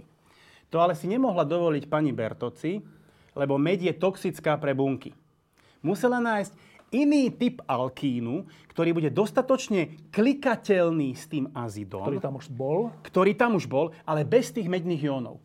Trvalo niekoľko rokov, kým našla ten protikus a našla ho. Bol to takýto cyklický alkín. A on je extrémne reaktívny preto, lebo obsahuje trojnú väzbu, ktorá je za normálnych okolností lineárna. Rovná. To keď máš rovné pravítko. Ale ty keď ho začínaš ohýbať, ono ti v istom momente praskne. Prečo praskne? Uvoľní sa energia. Hnacia sila tej reakcie toho cyklického alkínu s tým azidom bolo uvoľnenie tej energie toho pnutého kruhu. To ona využila namiesto tých medných jónov, aby tá reakcia prebehla. A teraz počkaj, že zaklikla. Jedným mechanizmom dostala do bunky, respektíve na jej povrch, do tých alkínov, ktorá si bunka tak či tak tvorí henten jednu časť toho kliku. Tento azid. A tú druhú časť pridala kliku, znova externe tej bunke. Zvonka niečo. Nejakú chemikáliu. No, do tej bunkovej kúry. Ktorá ju tiež nevadí. Preto bioortogonálne. Ktorá zaklikla tou reakciou tých dvoch pánov s tým azidom za vzniku toho triazolu, toho päťčlánkového kruhu. Dobre. Tým pádom máme na bunke zakliknutý klik. A teraz vtip bol v tom, na čo nám to je? Áno. Ona, to nebol hociaký alkín cyklický, ona sebe niesol takúto zelenú hviezdičku. To je fluorescenčná značka. To je nejaká chemická štruktúra, ktorá na nejaký impuls zasvieti. A ona, keď začala ten impuls už takto zakliknutým glikánom ponúkať, rozsvietili sa ako lucerny tam, kde boli tie glikány. A pozri sa, čo dostala. Dostala tento obrázok. Toto sú jednotlivé bunky. To modré jadro a to zelené sú fluorescenčne svietiace glikány po tejto klik reakcii. Zatiaľ to vyzerá celkom umelecky, ale neviem, to je reálny obrázok z mikroskopu. Hej, vyzerá pekne, ale že a z toho už vieme. Ona vedela, ona špecificky používala tie glikány na konkrétne bunky, na základe čoho sa vedela dovtípiť, akú štruktúru, kde to zasvietilo, tam to bolo. Však teraz vidíme, že to svieti všade. Lebo to je rovnaký typ buniek. Bola iná bunka, tam už použila zase iné lepidlo, ona používala protilátky, ktoré sa najprv naviazali na glikán, to bolo trošku komplikovanejšie, som sa to snažil zjednodušiť celé. Čiže ona vedela, že na aký typ buniek aký cukor má použiť, aby tie bunky videla, keď tam budú a nevidela ich, keď nebudú. Ale na iné bunky používala zase iný cukor. Dobre, ale že z tohto obrázku napríklad vie niečo o štruktúre tých glikánov? Ona áno. Z tohto obrázku? Áno. Lebo tak, nám sa to zdá, že také rozmazané. Nám sa zdá všeličo. Ona presne vedela, akú štruktúru tie glikány majú. A hlavne, kde sa nachádzajú, lebo prvýkrát ani nevieš, kde sa budú nachádzať. Ty potrebuješ zistiť, na ktorých bunkách sa tie glikány, ktoré sú klikateľné týmto jej spôsobom vôbec nachádzajú. Dobre. A keď už ich nájdeš, že tieto sú, môžeš ísť hĺbšie s tým výskumom a na jemnejšej úrovni rozoznávať, akú presnú štruktúru tie glikány majú. Dobre, čiže tí prví vymysleli ten spôsob klikania, super vec, na to, aby sme si niečo s tým vedeli vystavať. No konkrétne funkčné materiály. Dobre, v zmysle molekúl. A ona, na rozdiel od nich? Ona použila tú ich technológiu, a istými úpravami a zjemnením tých podmienok vedela ju aplikovať na reálne živé systémy v reálnom čase. Bez toho, aby tá chémia interferovala s tou bunkou. Lebo to aj ja by som dokázal, ako jednoduchý človek, že s buldozerom tam vbehnem a kúknem, čo som spravil. Ona tam musela vojsť tak, aby nič nezničila v úvodzovkách a zároveň sa pokúkala, čo sa tam vlastne deje. A tým, sa vraciam k tomu, keďže týmto vie nejakým spôsobom identifikovať povrch tej bunky, teda tie cukrové veci, áno. Tak to nám môže pomôcť keďže tie cukrové veci sú zodpovedné za nejaké choroby, alebo prednosti, alebo hocičo, že využívať to, alebo opravovať to, alebo tak. Veľa vecí. Dokonca dneska je už v experimentálnom overovaní liek, ktorý ona navrhla, a funguje takým spôsobom. Ona už dneska touto svojou metodikou, za ktorú získala Nobelovú cenu, zistila, že konkrétny typ ľudského nádoru, aký povrch tých glikánov má. Ona naň nadizajnovala protilátku, čo je bielkovina, ktorá je veľmi špecifická na tento typ glikánov. Tá protilátka zároveň obsahovala ten azid, ten jeden kúsok. To znamená, že ona tú protilátku s tým azidom prilepila na ten tumor a zároveň ho vedela, ešte stále nevidíš nič, ale zároveň ho vedela vizualizovať tak, že prišiel ten druhý protikus s tou fluorescenčnou značkou. Keď to zaklaplo, rozsvietilo sa. A teda? Čiže ona vie takto nájsť, bunky? Ktoré bunky v niekoho tele sú tumorové a ktoré nie. A teda? No to je diagnostická metóda ako blázon. To je fantastická vec. Išla ďalej. Keď si povedal, že funguje aj diagnostika, bude fungovať tá diagnostika aj ako liečba. Ona zavesila na tento, stále to bola protilátka, špecifická na ten tumorový glikán s tým azidom, povedzme. Ale tu oproti už bol, povedzme, už bola molekula s tým protikusom, ktorá v sebe obsahovala atóm nejakého radioaktívneho prvku. Počkaj, ale to sa nesmie naviazať na žiadnu zdravú. Presne tak, to musíš veľmi... A to jak zabezpečiť? Že to je veľmi špecifické, že ten glikán má takú unikátnu štruktúru, že tá protilátka dosadne iba na ten tumorový a nie na ten zdravý, na tú zdravú. Čiže tá protilátka musí byť veľmi špecifická. Čiže nejde tam len...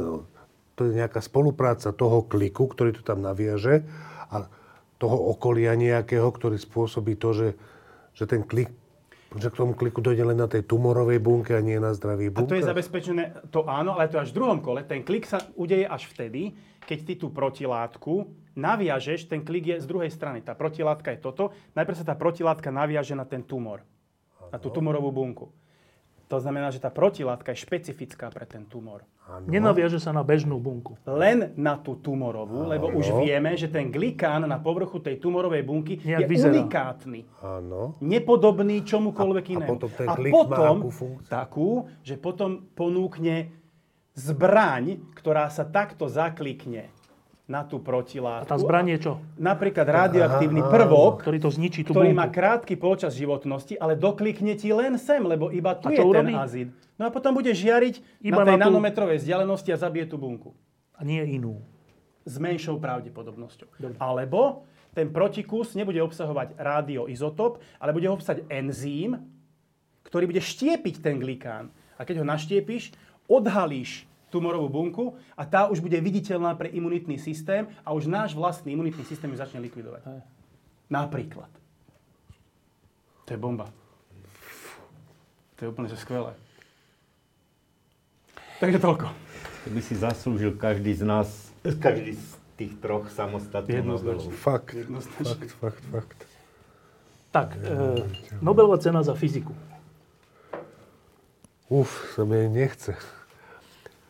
Nobelová cena za fyziku je asi ťažšie vysvetliteľná, že čo to je, lebo ako hovoril Vlado, je to za ukázanie toho, že kvantová mechanika je fakt tak čudná, jak vyzerá byť. Ale platí. Platí a že fakt je tak čudná. To je tá ukážka, že ona má nejaké bežnému rozumu ťažko pochopiteľné vlastnosti. Fyzika, také veci ako sú atómy, molekuly. A teraz niektoré z tých vlastností sú tieto. Ukazuje sa, na to prišli ľudia v prvej štvrtine 20. storočia, skôr k jej koncu, že na úrovni tých atómov a molekúl vieme opísať stav tých vecí iba tak, že keď poznáme, že v akom je tá vec stave a ideme na tom urobiť nejaké meranie, odmerať toho polohu, alebo rýchlosť, energiu, alebo rýchlosť, tak ak mám informáciu o tom stave, tak nedokážem z tej informácie o tom stave povedať, že ako dopadne to meranie. Viem len povedať, s akou pravdepodobnosť, aké sú rôzne možnosti toho výsledku a ktorá tá možnosť má akú pravdepodobnosť. A teraz otázka je, že to je naša nedostatočná znalosť, naša nedostatočná, že síce opisujeme, že stav je takýto, ale ten stav je v skutočnosti oveľa detailnejší, len my to nevieme, ani, alebo je to vlastnosť tohto sveta. Ak je to vlastnosť len našej neznalosti, tak to nie je nejako také záhadné, tak je to, že technológie ešte nepokročili. V skutočnosti je to tak a tak, ale my o tom vieme len niečo a keďže o tom vieme len niečo, tak nevieme povedať s istotou, jak to dopadne, ale len s istými pravdepodobnosťami. Dobre, a teraz... Ešte počkaj, aby sme to...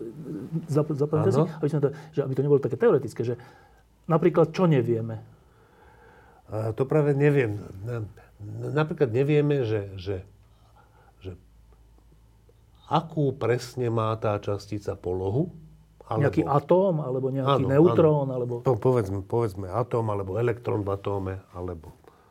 Nevieme presne povedať, akú má polohu. Tak to sa nám zdá z hľadiska klasickej fyziky. Ja neviem, keď vezmem tú flašku, tak keď poviem, že viem presne, aký je jej stav, tak súčasťou toho je, že viem, že kde je. Akože akí súradníci, kde je a že sa nehýbe v tejto chvíli vzhľadom k nám, alebo tak, tieto informácie mám. V kvantovej mechanike sa ukazovalo, že keď poznám stav tej častice najviac, ako len môžeme, čo presne tým myslím, nedokážem túto jednoducho povedať, ale nech ten stav je čokoľvek, nech je to zoznam v nejakej kartotéke, kde je napísané o tej veci a o jej stave všetko. Teda rýchlosť, kde je... Nie rýchlosť, všetko. No hovorím, veľa vlastností. Ale rýchlosť medzi nimi nie je. Rýchlosť medzi nimi nie je? Nie. Ani poloha medzi nimi nie je. Ale máš všetko, čo sa o tom len dá vedieť. A teraz sa pýtaš, dobre, keď viem všetko, čo sa o tom dá vedieť, aká je jej poloha? Čakám, to z toho vyplýva. Áno, a odpoveď je, že nie. Nevyplýva to z toho, ale vyplýva to, aké sú možné polohy a ktorá s akou pravdepodobnosťou. A teraz otázka, sa vrátim k tomu, že otázka je, že toto je vlastnosť tohto sveta, alebo to je vlastnosť našej nedokonalej informácie. My si vravíme, že vieme o tom všetko, ale to nie je všetko. A teraz kvantová mechanika, keď vznikla v tých 20. rokoch minulého storočia, tak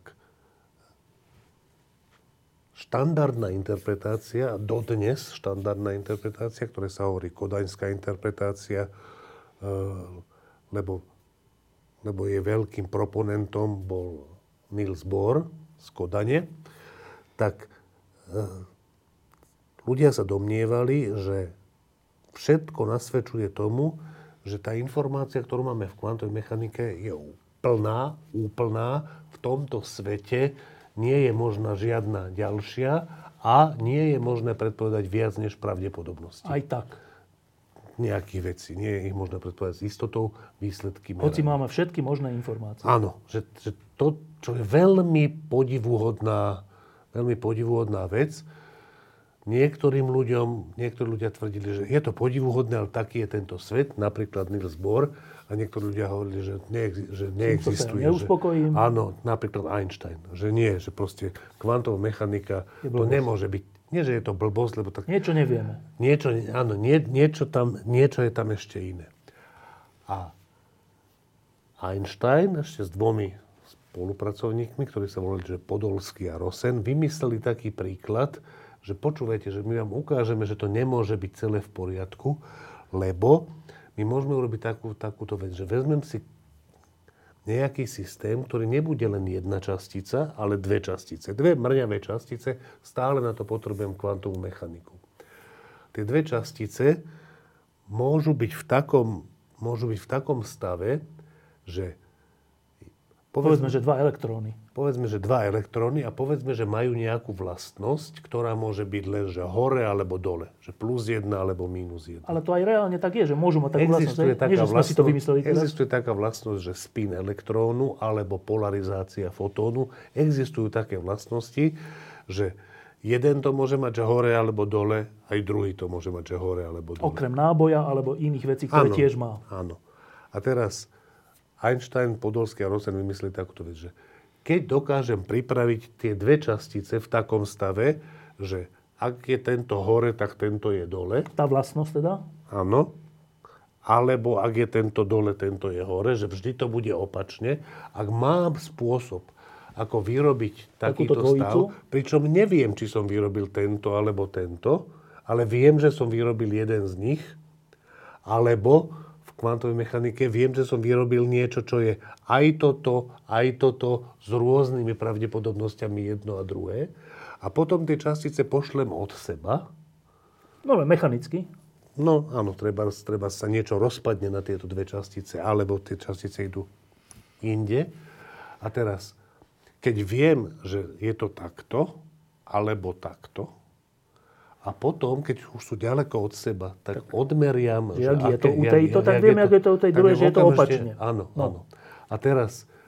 A na čo toto robili, tento experiment? Na to, aby ukázali, že počkať, že to sa totálne prieči našim predstavám o priestore a o tom, že ešte raz, Einstein bol ten človek, ktorý prišiel s takou vecou, že nemôžu sa diať veci tak, že keď tu sa niečo udeje, tak okamžite to ovplyvní veci ďaleko odtiaľ. Einstein prišiel s takou vecou, a to je súčasťou špeciálnej teórie relativity, že všetky častice a všetky signály sa šíria najviac rýchlosťou svetla. Predstava, že keď sa niečo stane tu, tak okamžite to ovplyvní veci, ktoré... Hoci je to milión kilometrov ďaleko? Napríklad. Je blbosť, lebo tam ten signál... Nie je to blbosť, prieči sa to... Zákonu, že nič nemôžeš rýchlejšie ako rýchlosť svetla. Áno, áno. Akurátno, áno. Einstein spolu s Podolským a Rosenom teda usúdili, že fúha, že toto teda znamená, že tá vec je takto, alebo takto. No. A prejde to, vzdiale sa to ďaleko od seba.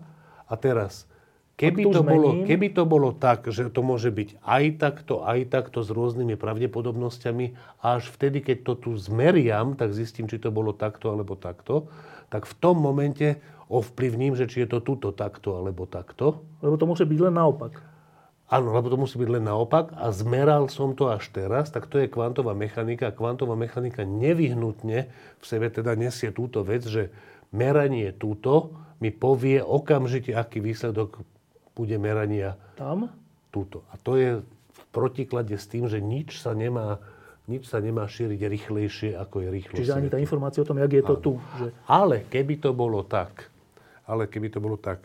že tá vec sa nevytvorí v niečom, čo je s nejakou pravdepodobnosťou takto a s nejakou pravdepodobnosťou takto, ale vytvorí sa buď takto, alebo takto, akurát, že my to nevieme. To je ten predpoklad, že tá informácia o tom stave nie je nedostatočná a technicky sa to volá, že skryté parametre, že existuje nejaký ďalší parameter, ktorý mi hovorí, že hore alebo dole, len je nám nedostupný, ale potom to nie je až také záhadné. Potom, keď to tu zistím, že je to áno, tak nič sa nezmenilo od začiatku. Keď vezmem tieto dva naše telefóny, červený a modrý, teraz jeden dám ich do ruky a takto ich dám ďaleko odtiaľto, tak teraz keď ja tu je červený, tak tam je modrý. Tak tam je určite modrý. Ale tam medzi tým sa nič nemenilo.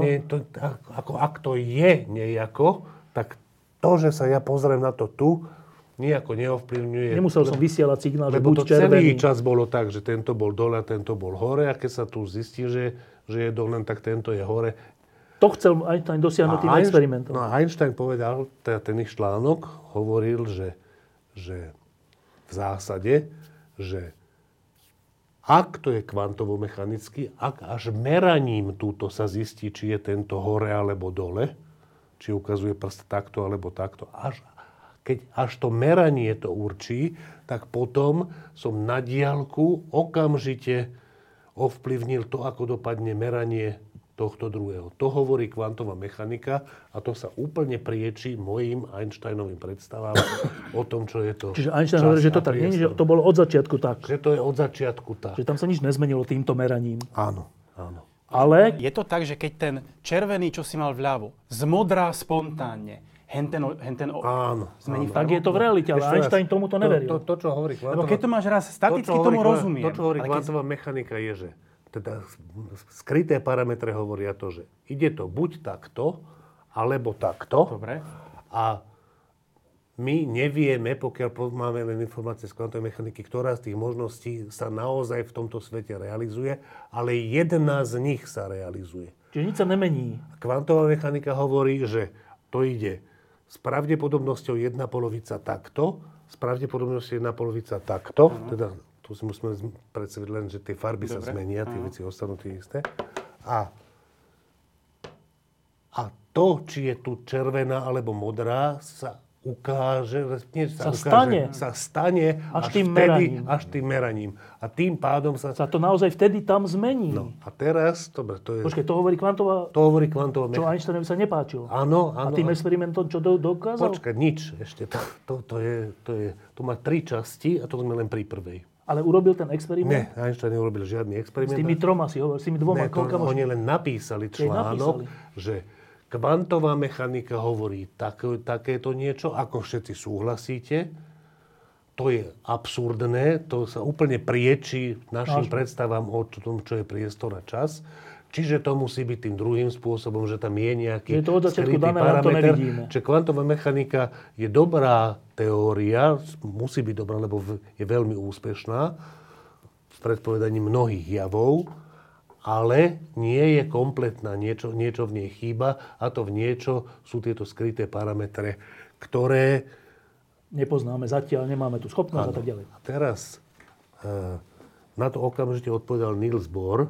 Urazený? Ani nie urazený, ale celkom vtipne, že ten článok Einstein, Podolský, Rosen sa volal nejako a Niels Bohr napísal článok do toho istého časopisu, ktorý sa volal úplne rovnako, názov bol úplne presne ten istý, vysvetľoval, že nie, že to, čo oni urobili, ten záver z toho, že to je absurdné, že to je príliš rýchly záver, že kvantová mechanika môže fungovať aj tak. Je to veľmi podivné, veľmi čudné, ale nie je to nelogické. A potom, o 20 rokov neskôr, 35, 45, 50, zhruba 20 rokov neskôr došiel taký iný fyzik, ktorý sa volal John Bell, ktorý prišiel na takúto vec, ktorú si dovtedy nikto nevšimol, že preskúmal podrobnejšie celú túto argumentáciu a zistil, že je možné experimentálne odlíšiť, či keď sa robia nejaké rafinovanosti v tých experimentoch, tak je možné odlíšiť, že ak je to vec so skrytými parametrami, že je to buď takto, alebo takto, len my to nevieme, tak keď meriam niečo šikovné, tak dostanem iné výsledky, ako keď to opisuje kvantová mechanika, že je to takto, aj takto v nejakej superpozícii takzvanej. Čiže ten John Bell, znova to je teoretická práca, ktorá hovorí, že počúvajte chalani a dievčatá, toto, čo ten Einstein hovorí, že nemôže to byť kvantová mechanika, to musí byť nejaká teória so skrytými parametrami, to sa dá experimentálne odlíšiť. Áno, že jedno alebo druhé, jedna možnosť alebo druhá možnosť vedie k iným experimentálne zistiteľným predpovediam. Čiže? A to je Bellova práca. A títo traja ľudia, teda dvaja z nich, ktorí sa volajú John Clauser a Alan Aspect, tí, čo dostali Nobelovú cenu. Tí, čo dostali Nobelovú cenu za to, že zhruba 10 rokov potom Bellovi, alebo jeden z nich ešte kratšie, urobili tie experimenty. Že počkaj, tak keď to Einstein tvrdí, že... Jedno a Einstein tvrdí, že kvantová mechanika nemôže byť kompletná teória, úplná a realistická, lebo by to viedlo k takýmto veciam. A Niels Bohr hovorí, nie, môže. To je celé v poriadku, tam žiadna logická chyba nie je. 20 rokov potom dojde Bell a povie, že počúvajte, však to sa dá experimentálne rozlíšiť. Hoci to sa nerozlíšil experimentálne. Nie, ale... Iba to podložil s nejakým... 100% Bell si zaslúžil túto Nobelovú cenu tiež, len zomrel pred 30 rokmi. Dobre. A títo dvaja, že tak poďme urobiť ten experiment. Z tých troch. Ne, títo, noví? Áno, traja dostali tú Nobelovú cenu, čiže dvaja z nich v 60 rokoch a druhý v 70 urobili ten experiment. Najprv len tak veľmi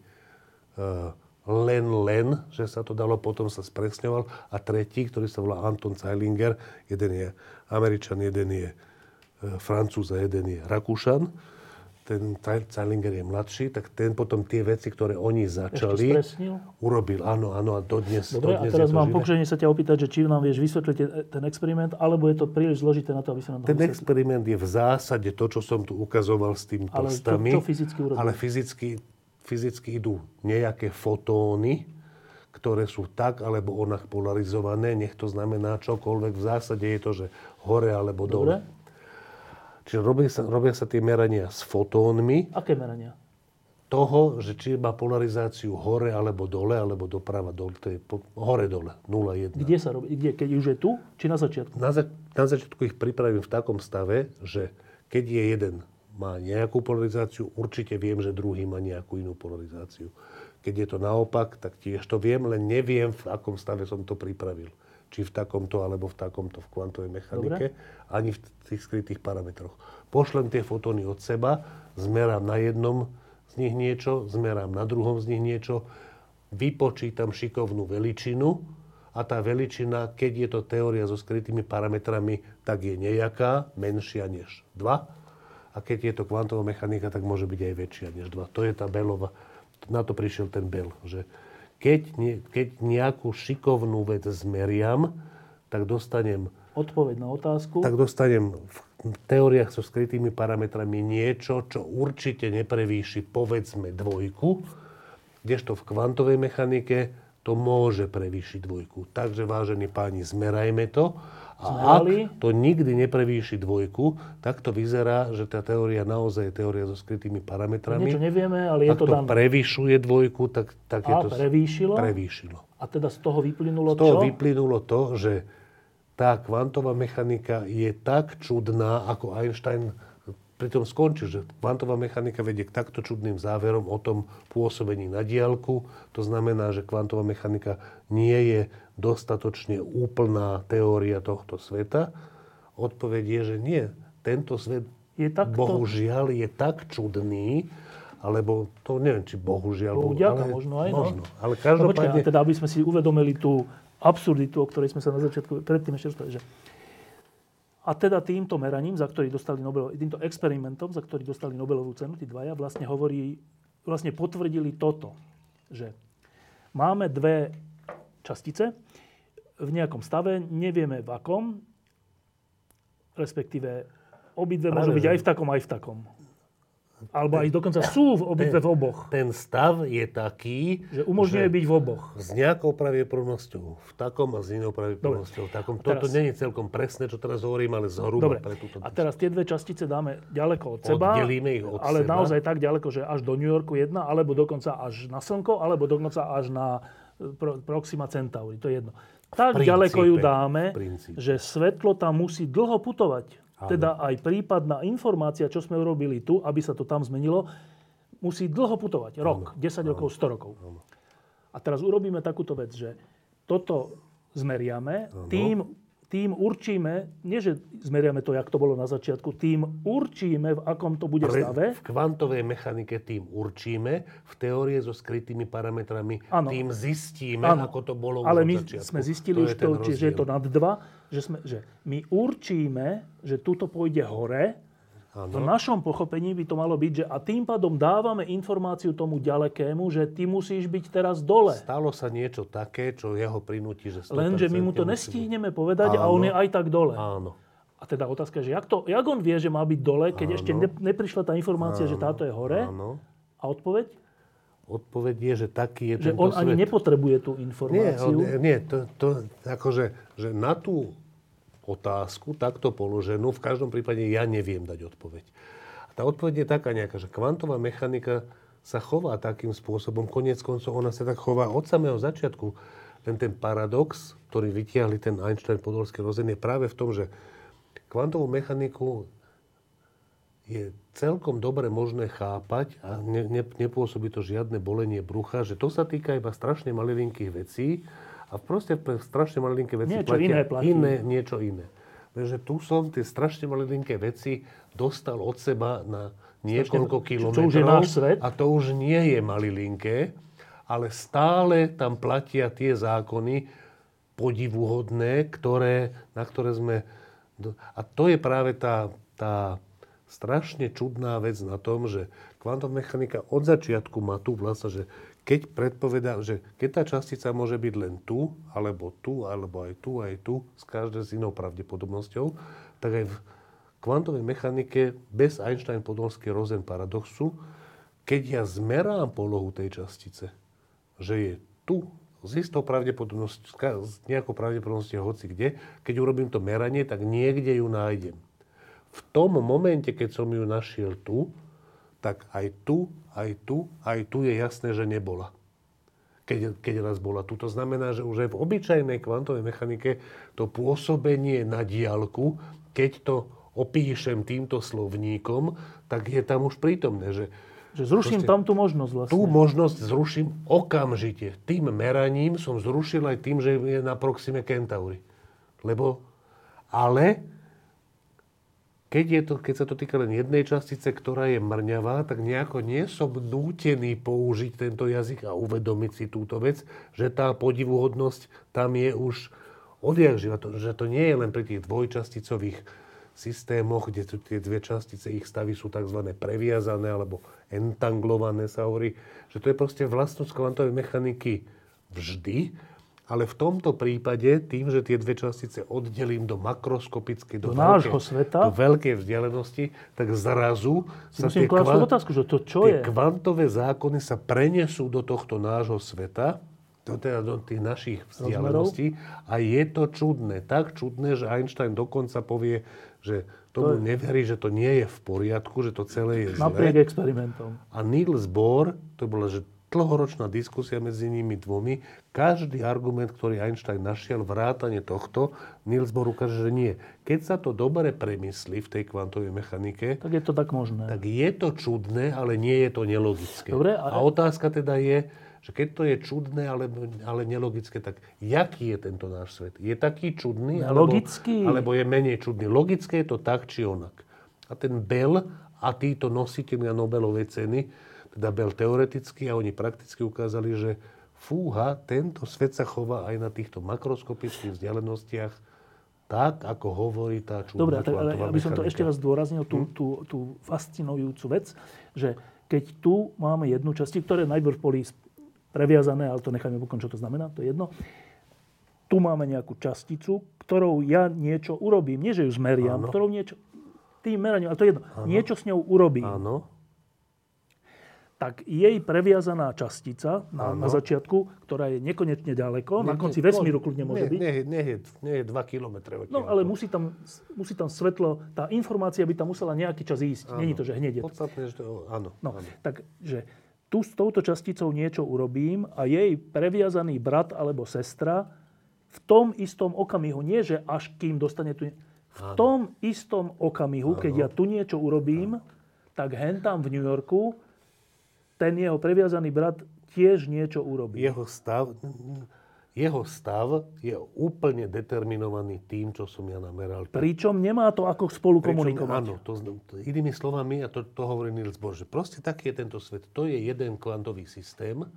Pokiaľ ty zabezpečíš, že ten kvantový systém, ten jeden dvojčasticový, s ničím iným neinteragoval, alebo ak aj interagoval, tak, že tá vlastnosť, ktorú sledujeme, ostala nezmenená, tak je to jeden kvantový systém bez ohľadu na to, na akú vzdialenosť sa medzi tým nafúkol. A keď ty tu niečo robíš, tam... Akože to, čo tým meraním ty zistíš niečo o celom tom systéme. Nielen o tom, čo meriaš. Aj keď ten systém sa javí, ako keby to boli dve veci strašne ďaleko od seba, ktoré už vlastne nejako spolu nesúvisia. A to by nám vlastne čo malo povedať? Že tie dve častice sú nejak v úvodzovkách zázračne spojené?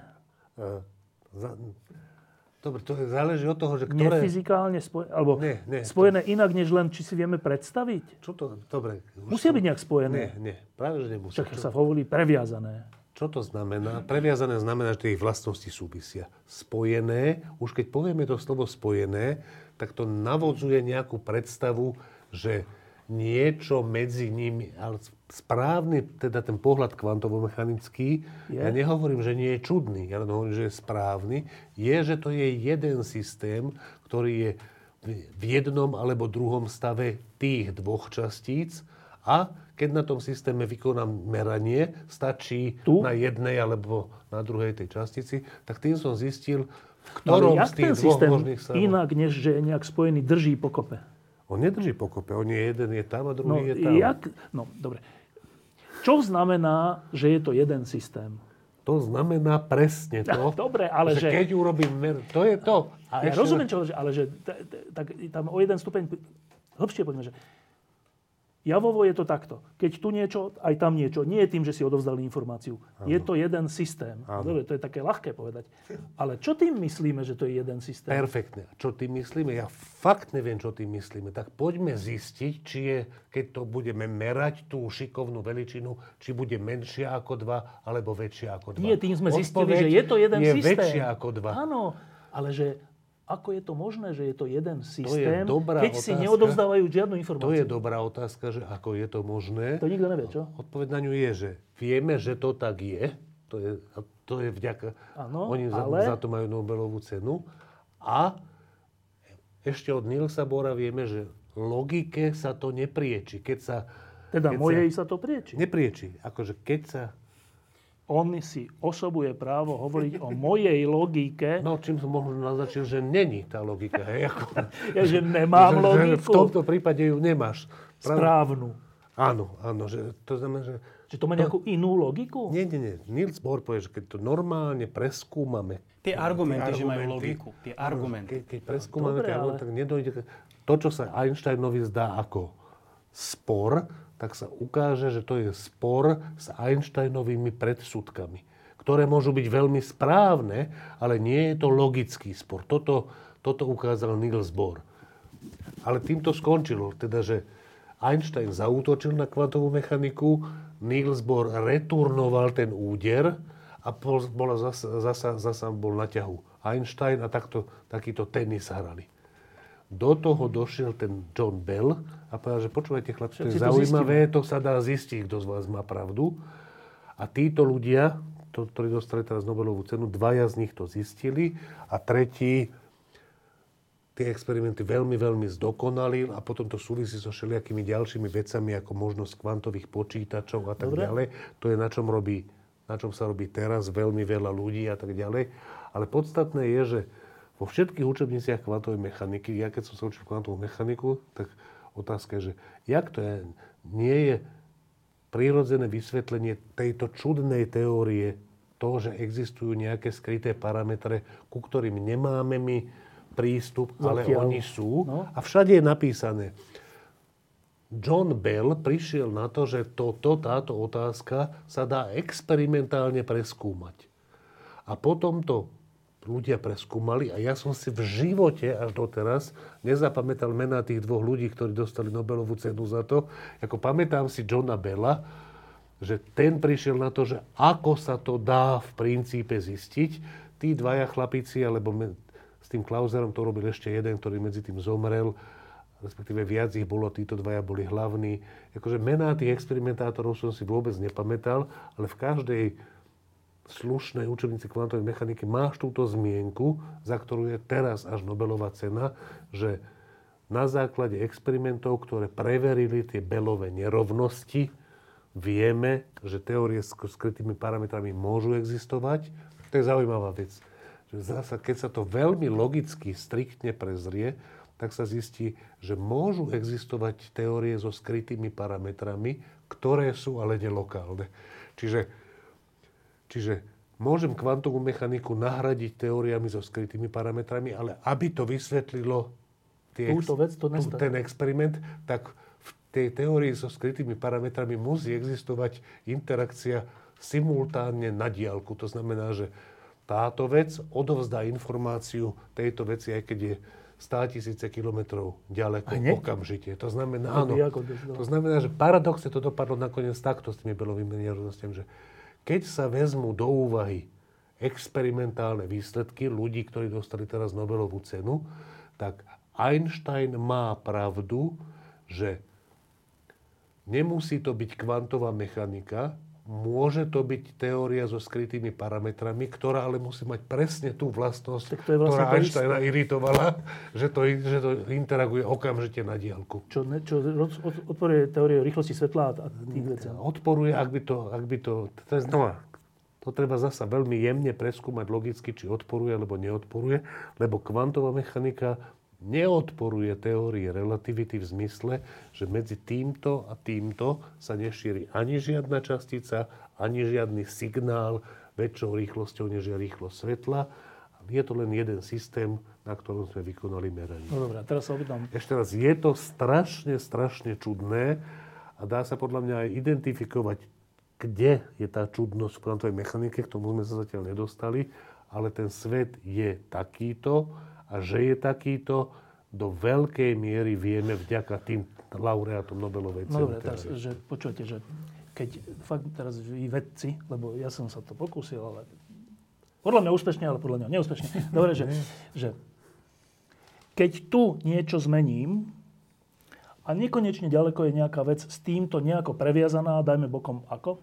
Keď tu niečo zmením a v tom istom čase, teda nie putovaním signálu, informácie, svetla, ničoho, v tom istom čase sa hentam niečo zmení, v tom istom, nie že o mikrosekundu neskôr, v tom istom, že jak si vy predstavujete, aspoň intuitívne, že ako je to možné? Ako je možné, že tu niečo zmením a na konci vesmíru tá istá, tá jeho kamarátska častica sa tiež zmení. Nie tým, že odovzdá túto informáciu táto. Tak potom... No intuitívne, čo to je? No, to si myslím, žiadny človek nedokáže predstaviť. To sa vymýka našim...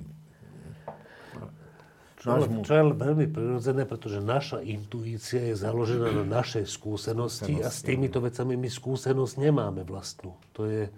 Čiže... Ale možno si na to len potrebujeme nejakým spôsobom zvyknúť. A čo takto... Pardon. Pred 500 rokmi, alebo ja neviem koľkými, veľká väčšina ľudí si predstavovala Zem ako plochu a teraz na nej nejakým spôsobom stáli.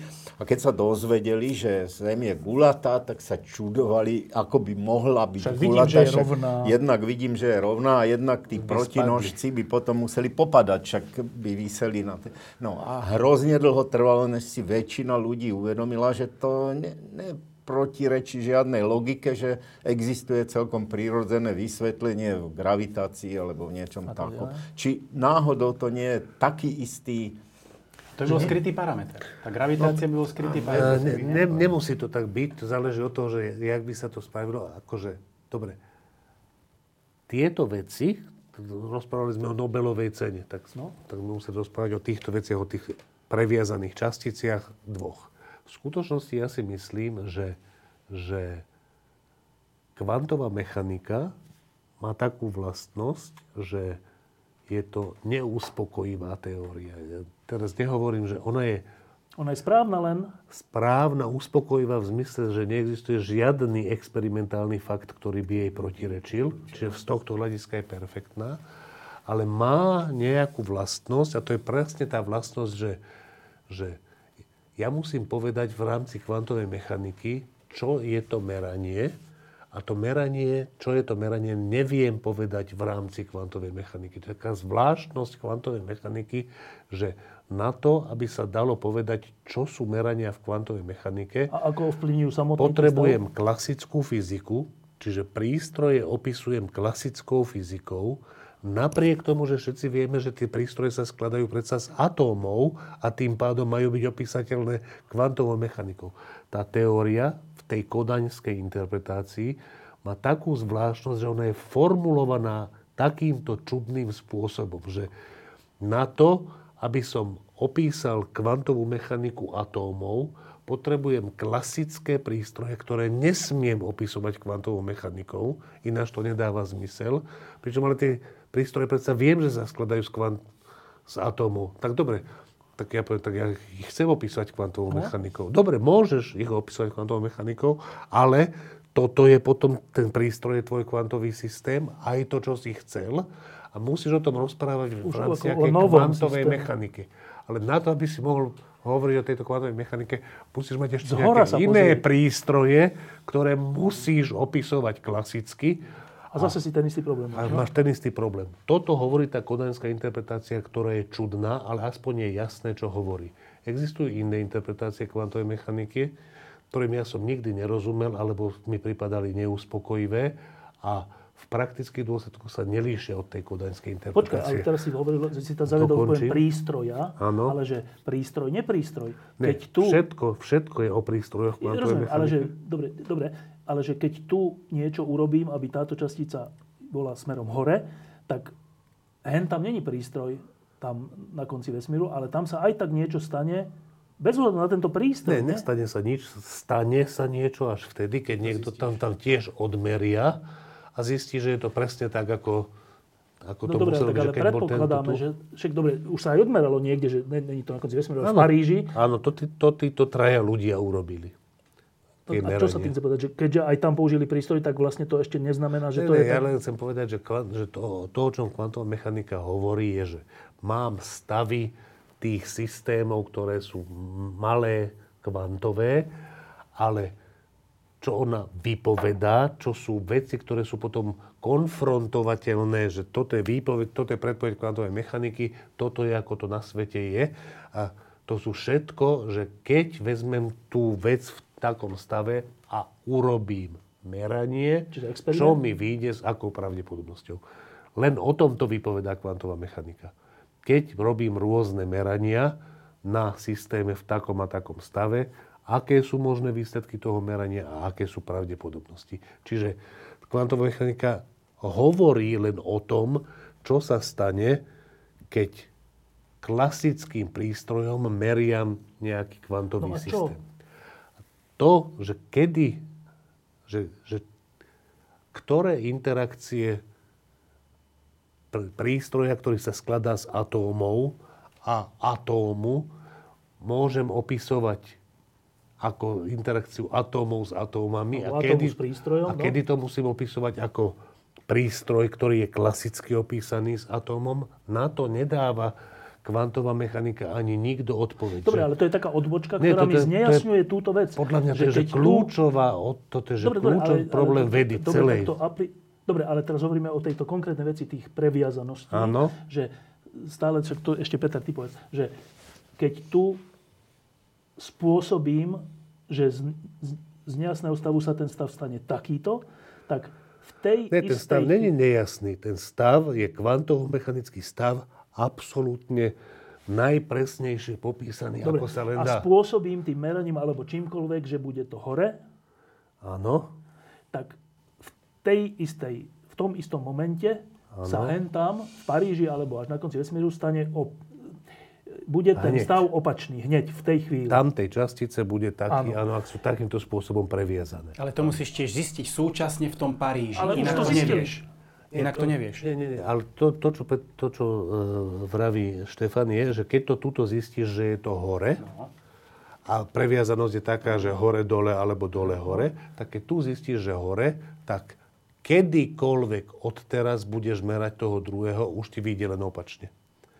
Čiže to meranie nemusíš urobiť hneď vtedy, môžeš urobiť aj za 15 sekúnd, môžeš urobiť o 20 rokov, pokiaľ on nebude interagovať s nikým iným, to znamená, že pokiaľ sa ten jeho stav nepokazí, nezničí, tak ak som túto nameral toto, tak hen tam už namerám len toto hneď, alebo neskôr, alebo ešte neskôr. Ale to som len povedal, že už neodpovedal mi, že to som povedal, že to neviem, či súvisí s prístrojom.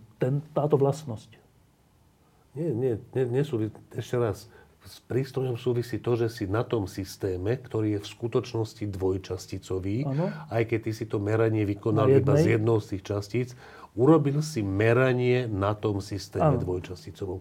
Áno, len je úplne čudné, že čo znamená, že hovoríme, že je to dvojčasticový systém, keď ten je úplne nekonečne ďaleko a nemá potuchy, čo my tu robíme. Je to čudné a možnosť, že by to nemuselo byť až také čudné, ktorá sa volá teórie so skrytými parametrami, padla na základe práce. To neviem, či by som im dal Nobelovú cenu, naopak, trest. Peter, ty si to ako... Vieš, čo som sa pýtal? Viem, čo som sa pýtal. No, dobre, ja to viem len prijať. A viem to prijať tak, že keď to zoberiem, že to je dvojčasticový systém, tak buď tie dve častice existujú naraz a vtedy prijímam toto, alebo neexistuje žiadna. Neporovnám to so systémom, že je jedna. No, a vtedy k nej pridám druhú, tak tá bude... Nie. buď tie obidve súdnu súčasne, alebo nie je žiadna. No dobre, a čo to viem prijať? Prečo to vieš prijať? Opýtam sa inak. Čo by sa stalo tak pri takom experimente, že máme tento stav, toto je tu a toto je na Proxima Centauri? Počkaj. Máme. Vieme, že to máme. A teraz ideme manipulovať obidve častice súčasne. Ano. Pričom túto budeme manipulovať tak, že zachovaný je +1 a túto ideme manipulovať tak, že bude tiež +1, že budeme forsírovať obidve do... Nemôžeš forsírovať. Tak ako to potom bude alebo nebude? Počkaj, ešte raz. Súčasne. Bude tu Štefan Hríb na Zemi a bude Martin Mojžiš na Proxima Centauri. Štefan Hry bude mať +1, ty budeš mať -1. Ty budeš robiť všetko, aby zachovalo +1. Ty, ja? Ja som častica, ja nebudem robiť nič. Ty si merač, alebo ty si ten intervenátor, ktorý bude túto časticu držať v stave +1. Ty budeš na Proxima Centauri intervenovať s touto časticou. Nemôžeš. Intervenovať nemôžeš, pretože to je už to meranie. Ty meraním budeš intervenovať. Nemôžeš tú časticu prinútiť, aby bola takto. Ak sú previazané, nemôžeš jednu zmeniť. Môžeš. Ale potom aj druhá sa zmení. No a to je to, ale ty proste pôsobíš proti tomu. V kvantovej mechanike môžeš urobiť meranie, ale tým meraním, keď ho urobíš, či ho urobíš tam, alebo tam, keď urobíš meranie kdekoľvek na tom dvojčasticovom systéme, jedno jediné meranie, tak z toho stavu, v ktorom to bolo, z toho previazaného, sa to dostane do nového stavu, toho, ktorý zodpovedá tomu, čo si nameral. Proste meranie v kvantovej mechanike vždy zmení stav toho systému. Ale Peter sa pýta to, že... Ja sa pýtam už na intervenciu, nie na meranie. Existuje aktívna intervencia? Čo to je intervencia? Neviem, nejaký fenomén, ktorým budeš ten fotón držať v +1 stave tu a nedovolíš mu sa preklápať. Hoci henten sa preklopí, povedzme. Ale tento by chcel byť v opačnom, lebo sú kvantovo previazaní. Ale ty tento budeš aktívne forsírovať, by ostal takto a ten druhý človek, milióny kilometrov odtiaľ, bude tento s týmto previazaný forsírovať. Čiže bude sa to chcieť točiť. Čiže tu napriek tomu, že budú nakoniec rovnako. Čiže nepôjde to. Čiže môžeš robiť tu, čo chceš, tento nedostaneš. Lebo sú previazané. Ešte raz. Vážne? Nie, počkajte, že môžeš... Ale zrušíš ten stav potom. Áno, tak. Čiže už nebude systém týchto dvoch. Áno. Že nebude previazaný ten systém. Nebude previazaný. V tom stave, v ktorom... Záleží od toho...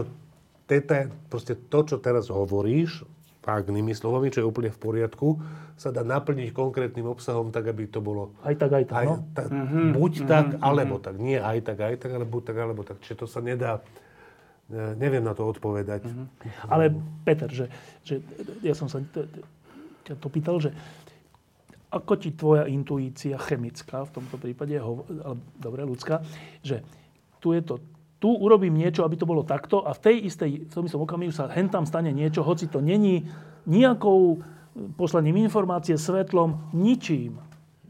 A teda vlastne otázka je, že a teda čo vlastne je to, že je to jeden systém, ak to není spojené informáciou, svetlom, elektromagneticky. Nijako to není našimi doteraz známymi vecami spojené a pritom je to spojené. Je to niečím spojené a je to spojené týmto, že väčšinou je to tak, že existujú vo fyzike nejaké zákony zachovania, ktoré napríklad v tomto prípade hovoria, že Ak som toto pripravil nejakým spôsobom, tak tie palce tých dvoch pestí ukazujú opačným smerom a táto vec, že ukazujú opačným smerom, sa už potom nemôže zmeniť, pokiaľ sa zachováva niečo, čomu sa hovorí moment hybnosti napríklad. To znamená, že existuje vo fyzike zákony zachovania a to, že tento je opačný ako tento, je daný jedným z tých zákonov zachovania. Ale oni najskôr nie sú opační, najskôr sú nedefinovaní. Nie, najskôr sú, tých pripravíš v nejakom stave a ak ich pripravíš v stave buď takto, alebo takto, tak súčet palcov je 0. Aj v tomto prípade. A ak platí v prírode zákon zachovania súčtu palcov, čo platí, len sa volá zákon zachovania momentu hybnosti, tak potom tým je dané to, že ak je tento takto, tak tento musí byť takto. Ak sa medzi tým nezmenil moment hybnosti a moment hybnosti sa nemôže zmeniť. Ale to by toho, čo hovoríš, je to, čo hovorí Einstein. Nie, to je ako... Ešte raz... Že je to od začiatku dané. Nie.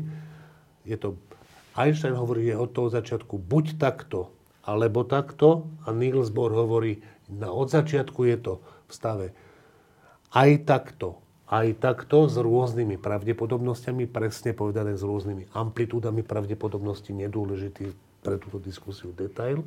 A to je tá otázka. Je to buď takto, alebo je to takto, aj takto. To, tom sa líši Bohr a Einstein. Einstein hovorí, nemôže to byť aj tak, vedie to k absurdnosti. Bohr hovorí, nevedie to k absurdnosti logickej, vedie to k rozporu s našou intuíciou, ktorá je ale vybudovaná na základe úplne iných skúseností. Príde Bell, povie, chlapci, to sa dá zistiť. Prídu títo traja a zistia to. Vyhrala kvantová mechanika. A keď povieš, že je to aj takto s istou mierou pravdepodobnosti, v čom je toto tvrdenie iné, než je to buď takto, alebo takto? Len tak vysvetli?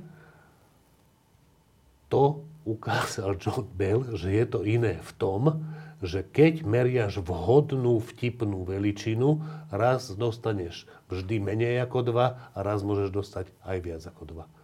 Dojdú chalani, ktorí urobia experiment, vyšlo viac ako 2, dovidenia. Kvantová mechanika vyhrala. Že je to s nejakou pravdepodobnosťou v oboch. Obe možnosti sú tak tam. A keď to tu potom nejak nabudím, tak tam tá druhá... Nenabudíš. Necháš to vyvíjať sa podľa kvantovej mechaniky. Môže to trvať dlho, môže ísť ďaleko od seba. To tí chlapi urobili. Tí prvý nie príliš ďaleko od seba. Ten Zeilinger tu dokázal, že tie veci išli ďaleko od seba so všelijakými technickými výmyslami, no? Že v skutočnosti nešli tie veci. A, nebudeme do podrobnosti zachádzať. A ešte raz, výsledok je ten, že tá kvantová mechanika so celou tou svojou čudnosťou má priame experimentálne potvrdenie v tomto experimente. Nie len to, že všetky výpočty v rámci nej sedia s experimentom, aj túto, tá konkrétna vec, ktorá je práve na to našla, že počúvajte, však to je absurdné, to tak nemôže byť, je to tak.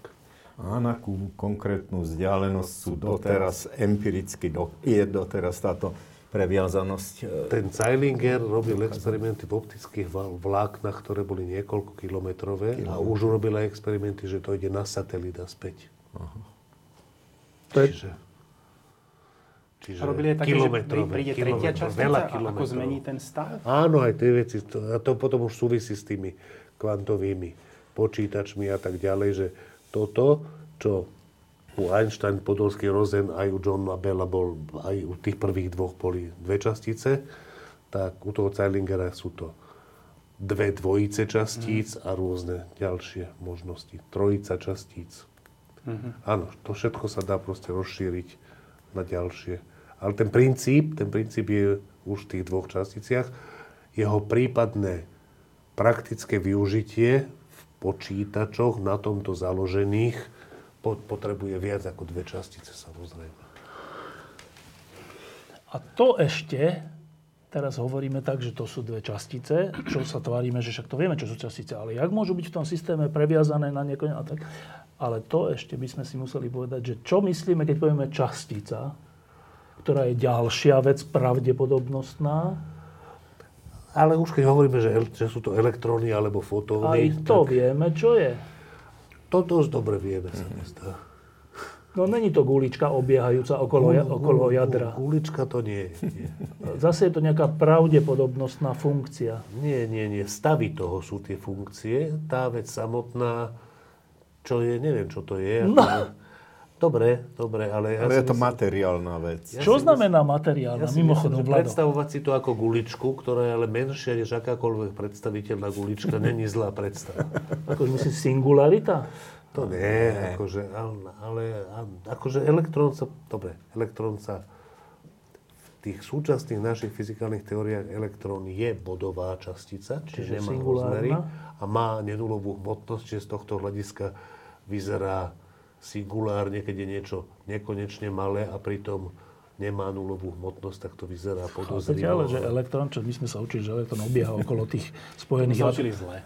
Úplne zle, ale dobre, ale že nakoniec dojdeme k tomu, že ale elektrón má nulovú veľkosť, teda rozmer, tak vstupuje... Nemá konečný rozmer. Elektrón vstupuje do kvantovej elektrodynamiky ako bodová častica. Chápeš?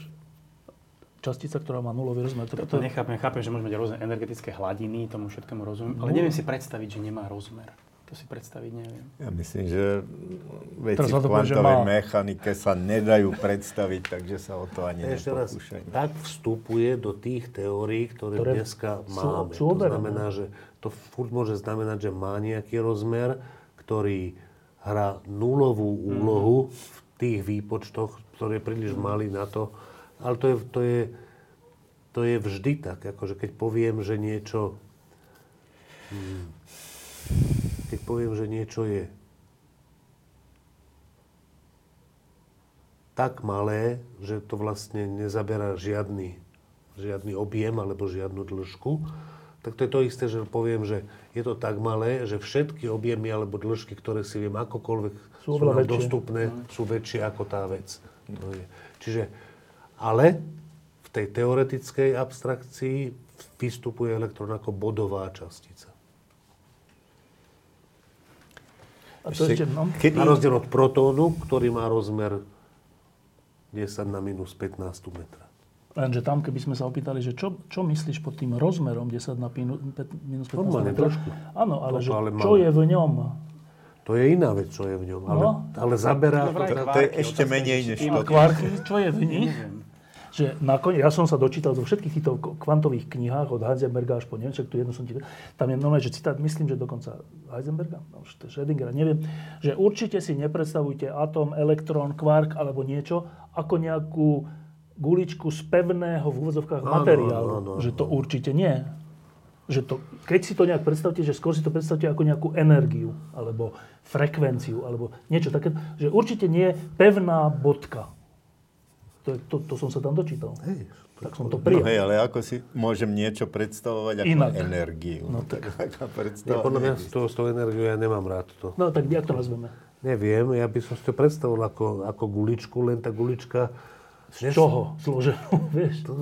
Neviem, nie je zložená z ničoho, ale môžem si ju predstavovať ako keby bola z plastelíny, to je fuk.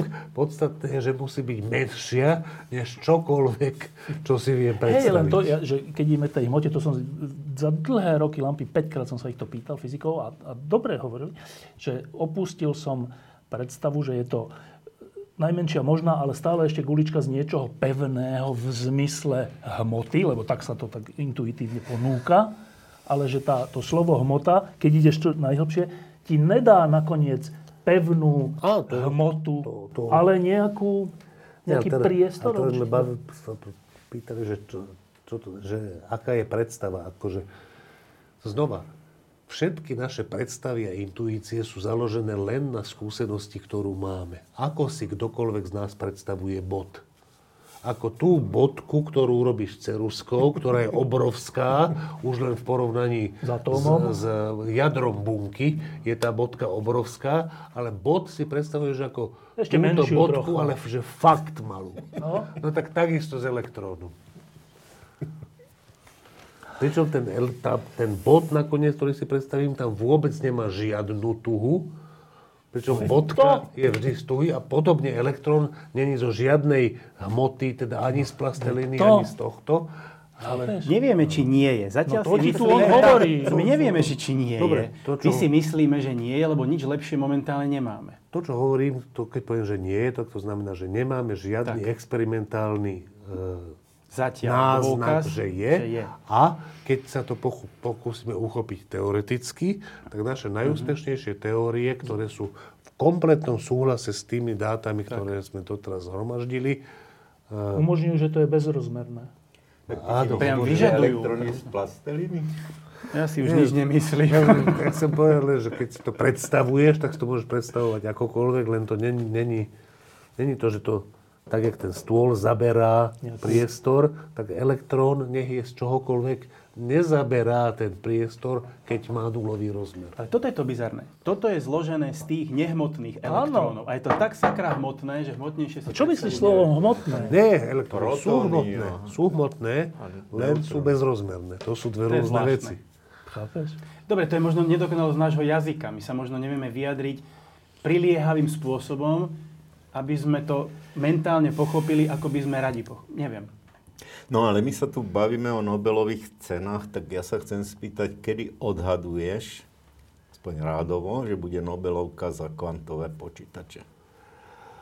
No, najprv musí byť skonštruované, to nie je jasné, ale ako to, aký je súčasný stav vývoja? Jak tomuto mám taký... Iba povedzte, aby ľudia vedeli, že kratučko, že keď povieme kvantový počítač, čo tým myslíme? Dá sa to vôbec povedať jednou vetou? Tým myslíme nejakú vec, ktorá sa bude vyvíjať spôsobom, ako sa vyvíjajú tieto entanglované stavy. A čo nám to je? Akože, čo je to kvantový počítač z hľadiska nás? Z hľadiska nás je to, že keď sa tie veci budú takýmto spôsobom vyvíjať a po nejakom čase urobíme na tom nejaké meranie, tak výsledok toho merania bude výsledkom nejakého výpočtu, ktoré dnešné počítače robia za dlhšiu dobu, než by to... Čiže to budú rýchlejšie, inými slovami? Je taká nádej. To je hlavná vlastnosť kvantových?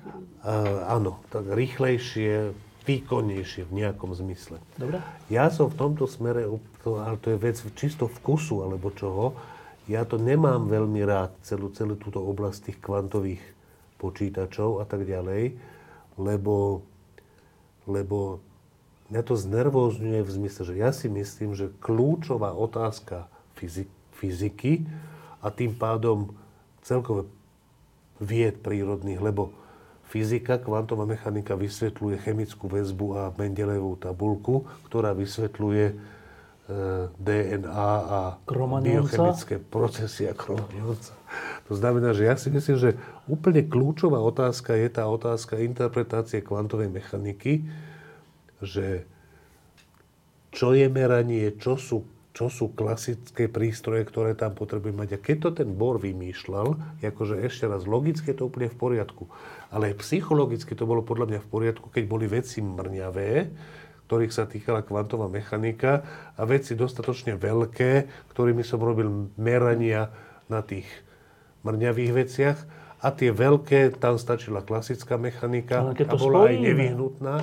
Lenže kvantový počítač automaticky znamená niečo, čo je presne tak. Mm-hmm. No presne a? Tak.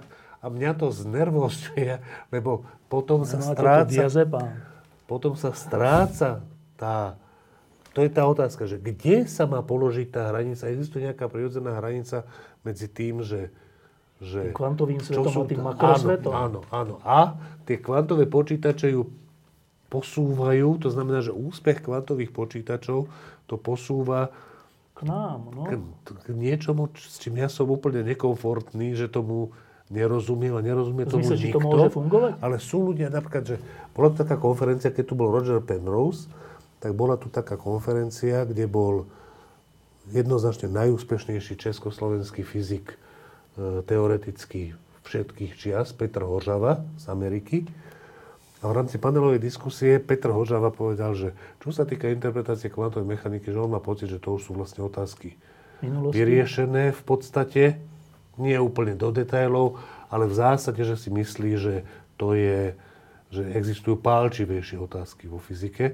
Na čo povedal Roger Penrose, že on si ani nevie predstaviť, ako nejaký človek môže mať taký názor, ako má Petr Hořava na túto otázku. Čiže ešte aj medzi tými úplne top fyzikmi existujú na to pomerne veľmi odlišné prístupy, vkusy, alebo jak to mám povedať. Ale ja mám ten bližšie k tomu Rogerovi Penroseovi, sa mi zdá, v tomto ohľade. A opakujem, že kvantové počítače... Čiže neviem, Vlado, ti odpovedať a ja dúfam, že čo najneskôr. Že čo najneskôr? Aby si sa nedozvedel, že si sa mýlil? Také dačo. Na začiatku sme povedali, že dni, týždňa a mesiace, ktoré tu prežívame, sú dosť také tristné, aj z hľadiska tej vojny bláznivej ruskej, aj z hľadiska toho, čo sa tu deje a na čom visí táto menšinová vláda a čo na čo čaká. A s nádejou, že tak skúsme aspoň hodinu a pol sa zaoberať krásnymi vecami ľudského ducha. Tak hodina a pol prešla. Zaoberali sme sa krásnymi vecami, Peter? No určite, veď to boli pekné veci. To sú pekné. Mne sa páčili veľmi. Zabudol si na tie veci bežného dňa? Ja to určite. A tie veci sa mi páčili strašne. A táto bude, na budúce možno bude nejaká ľahšia Nobelová cena za fyziku. Nie, že tá bola perfektná. Ale hento, ja som tak rád, že som sa na to nepozrel predtým a že som sa to dozvedel až tu, že si aj neviem predstaviť, že by sa to lepšie dalo pre mňa. Tak, Nobelovú cenu za chémiu, respektíve, áno, Nobelovú cenu za chémiu nám predstavil Peter Szolcsányi, Nobelovú cenu za dve veci. Fyziológiu alebo medicínu. Áno, nám predstavil Vladimír Ferák a Nobelovú cenu za fyziku 2022 nám predstavil Martin Mojžiš. Ďakujem, že ste prišli. Keďže my máme dneska uzavierku, tak my sa ideme teraz ponoriť do hrozného sveta. Že? Vy to ináč zvládate, čo sa tu deje? Či radšej to nesledujete? Teraz čo máš na mysli? Slovenská a ukrajinská realita. No to je strašné. Jedno viac a druhé ešte viac. Jedno horšie ako druhé. A zvládate to sledovať, alebo to ani radšej nesledujete? Ako sledovať tak to musíš. Sledovať sa to musí, veď to sa nedá žiť v takom svete, kde je človek úplne odrezaný od okolia. Zakrývať si oči pred problémami a aktuálnou situáciou je ešte horšie, ako to sledovať, ale aj tak je to príšerné a zle. Ja mám z toho úzko, si sa priznám. Až tak? Áno. Ja mám z toho úzko. Aj ty, Vlado? Ja mám, áno. No nie z tej vnútropolitickej situácie, tá sa nejako vyrieši. Neviem ako a tak, ale nejako normálne. Ale tá vojna na Ukrajine, to žiadne dobré riešenie nevidím. Ja mám úplne opačný. Ja mám úplne opačný postoj. No. Mne sa zdá, že vojnu na Ukrajine vyhrajú Ukrajinci. Rusi ja to tiež veľmi dúfam. Ja to úplne verím. Ja si myslím, že Rusi pôjdu odtiaľ preč, vrátane Krymu a nakoniec sa dohodnú so zvyškom sveta. Na novom fungovaní? Na niečom. Ale, čiže to iným som týval, že teba viac hnevá to, čo je tu? Ale na Slovensku, že by to mohlo dopadnúť nejak dobre. Ja čoraz viac strácam schopnosť si to predstaviť, že to túto dopadne dobre. Vrátime sa k vede. Ďakujem, že ste prišli. Ďakujem. Diskusie pod lampou existujú iba vďaka vašej podpore. Ak považujete program pod lampou za zmysluplný, pomôže nám už 1 euro za diskusiu. Vopred vám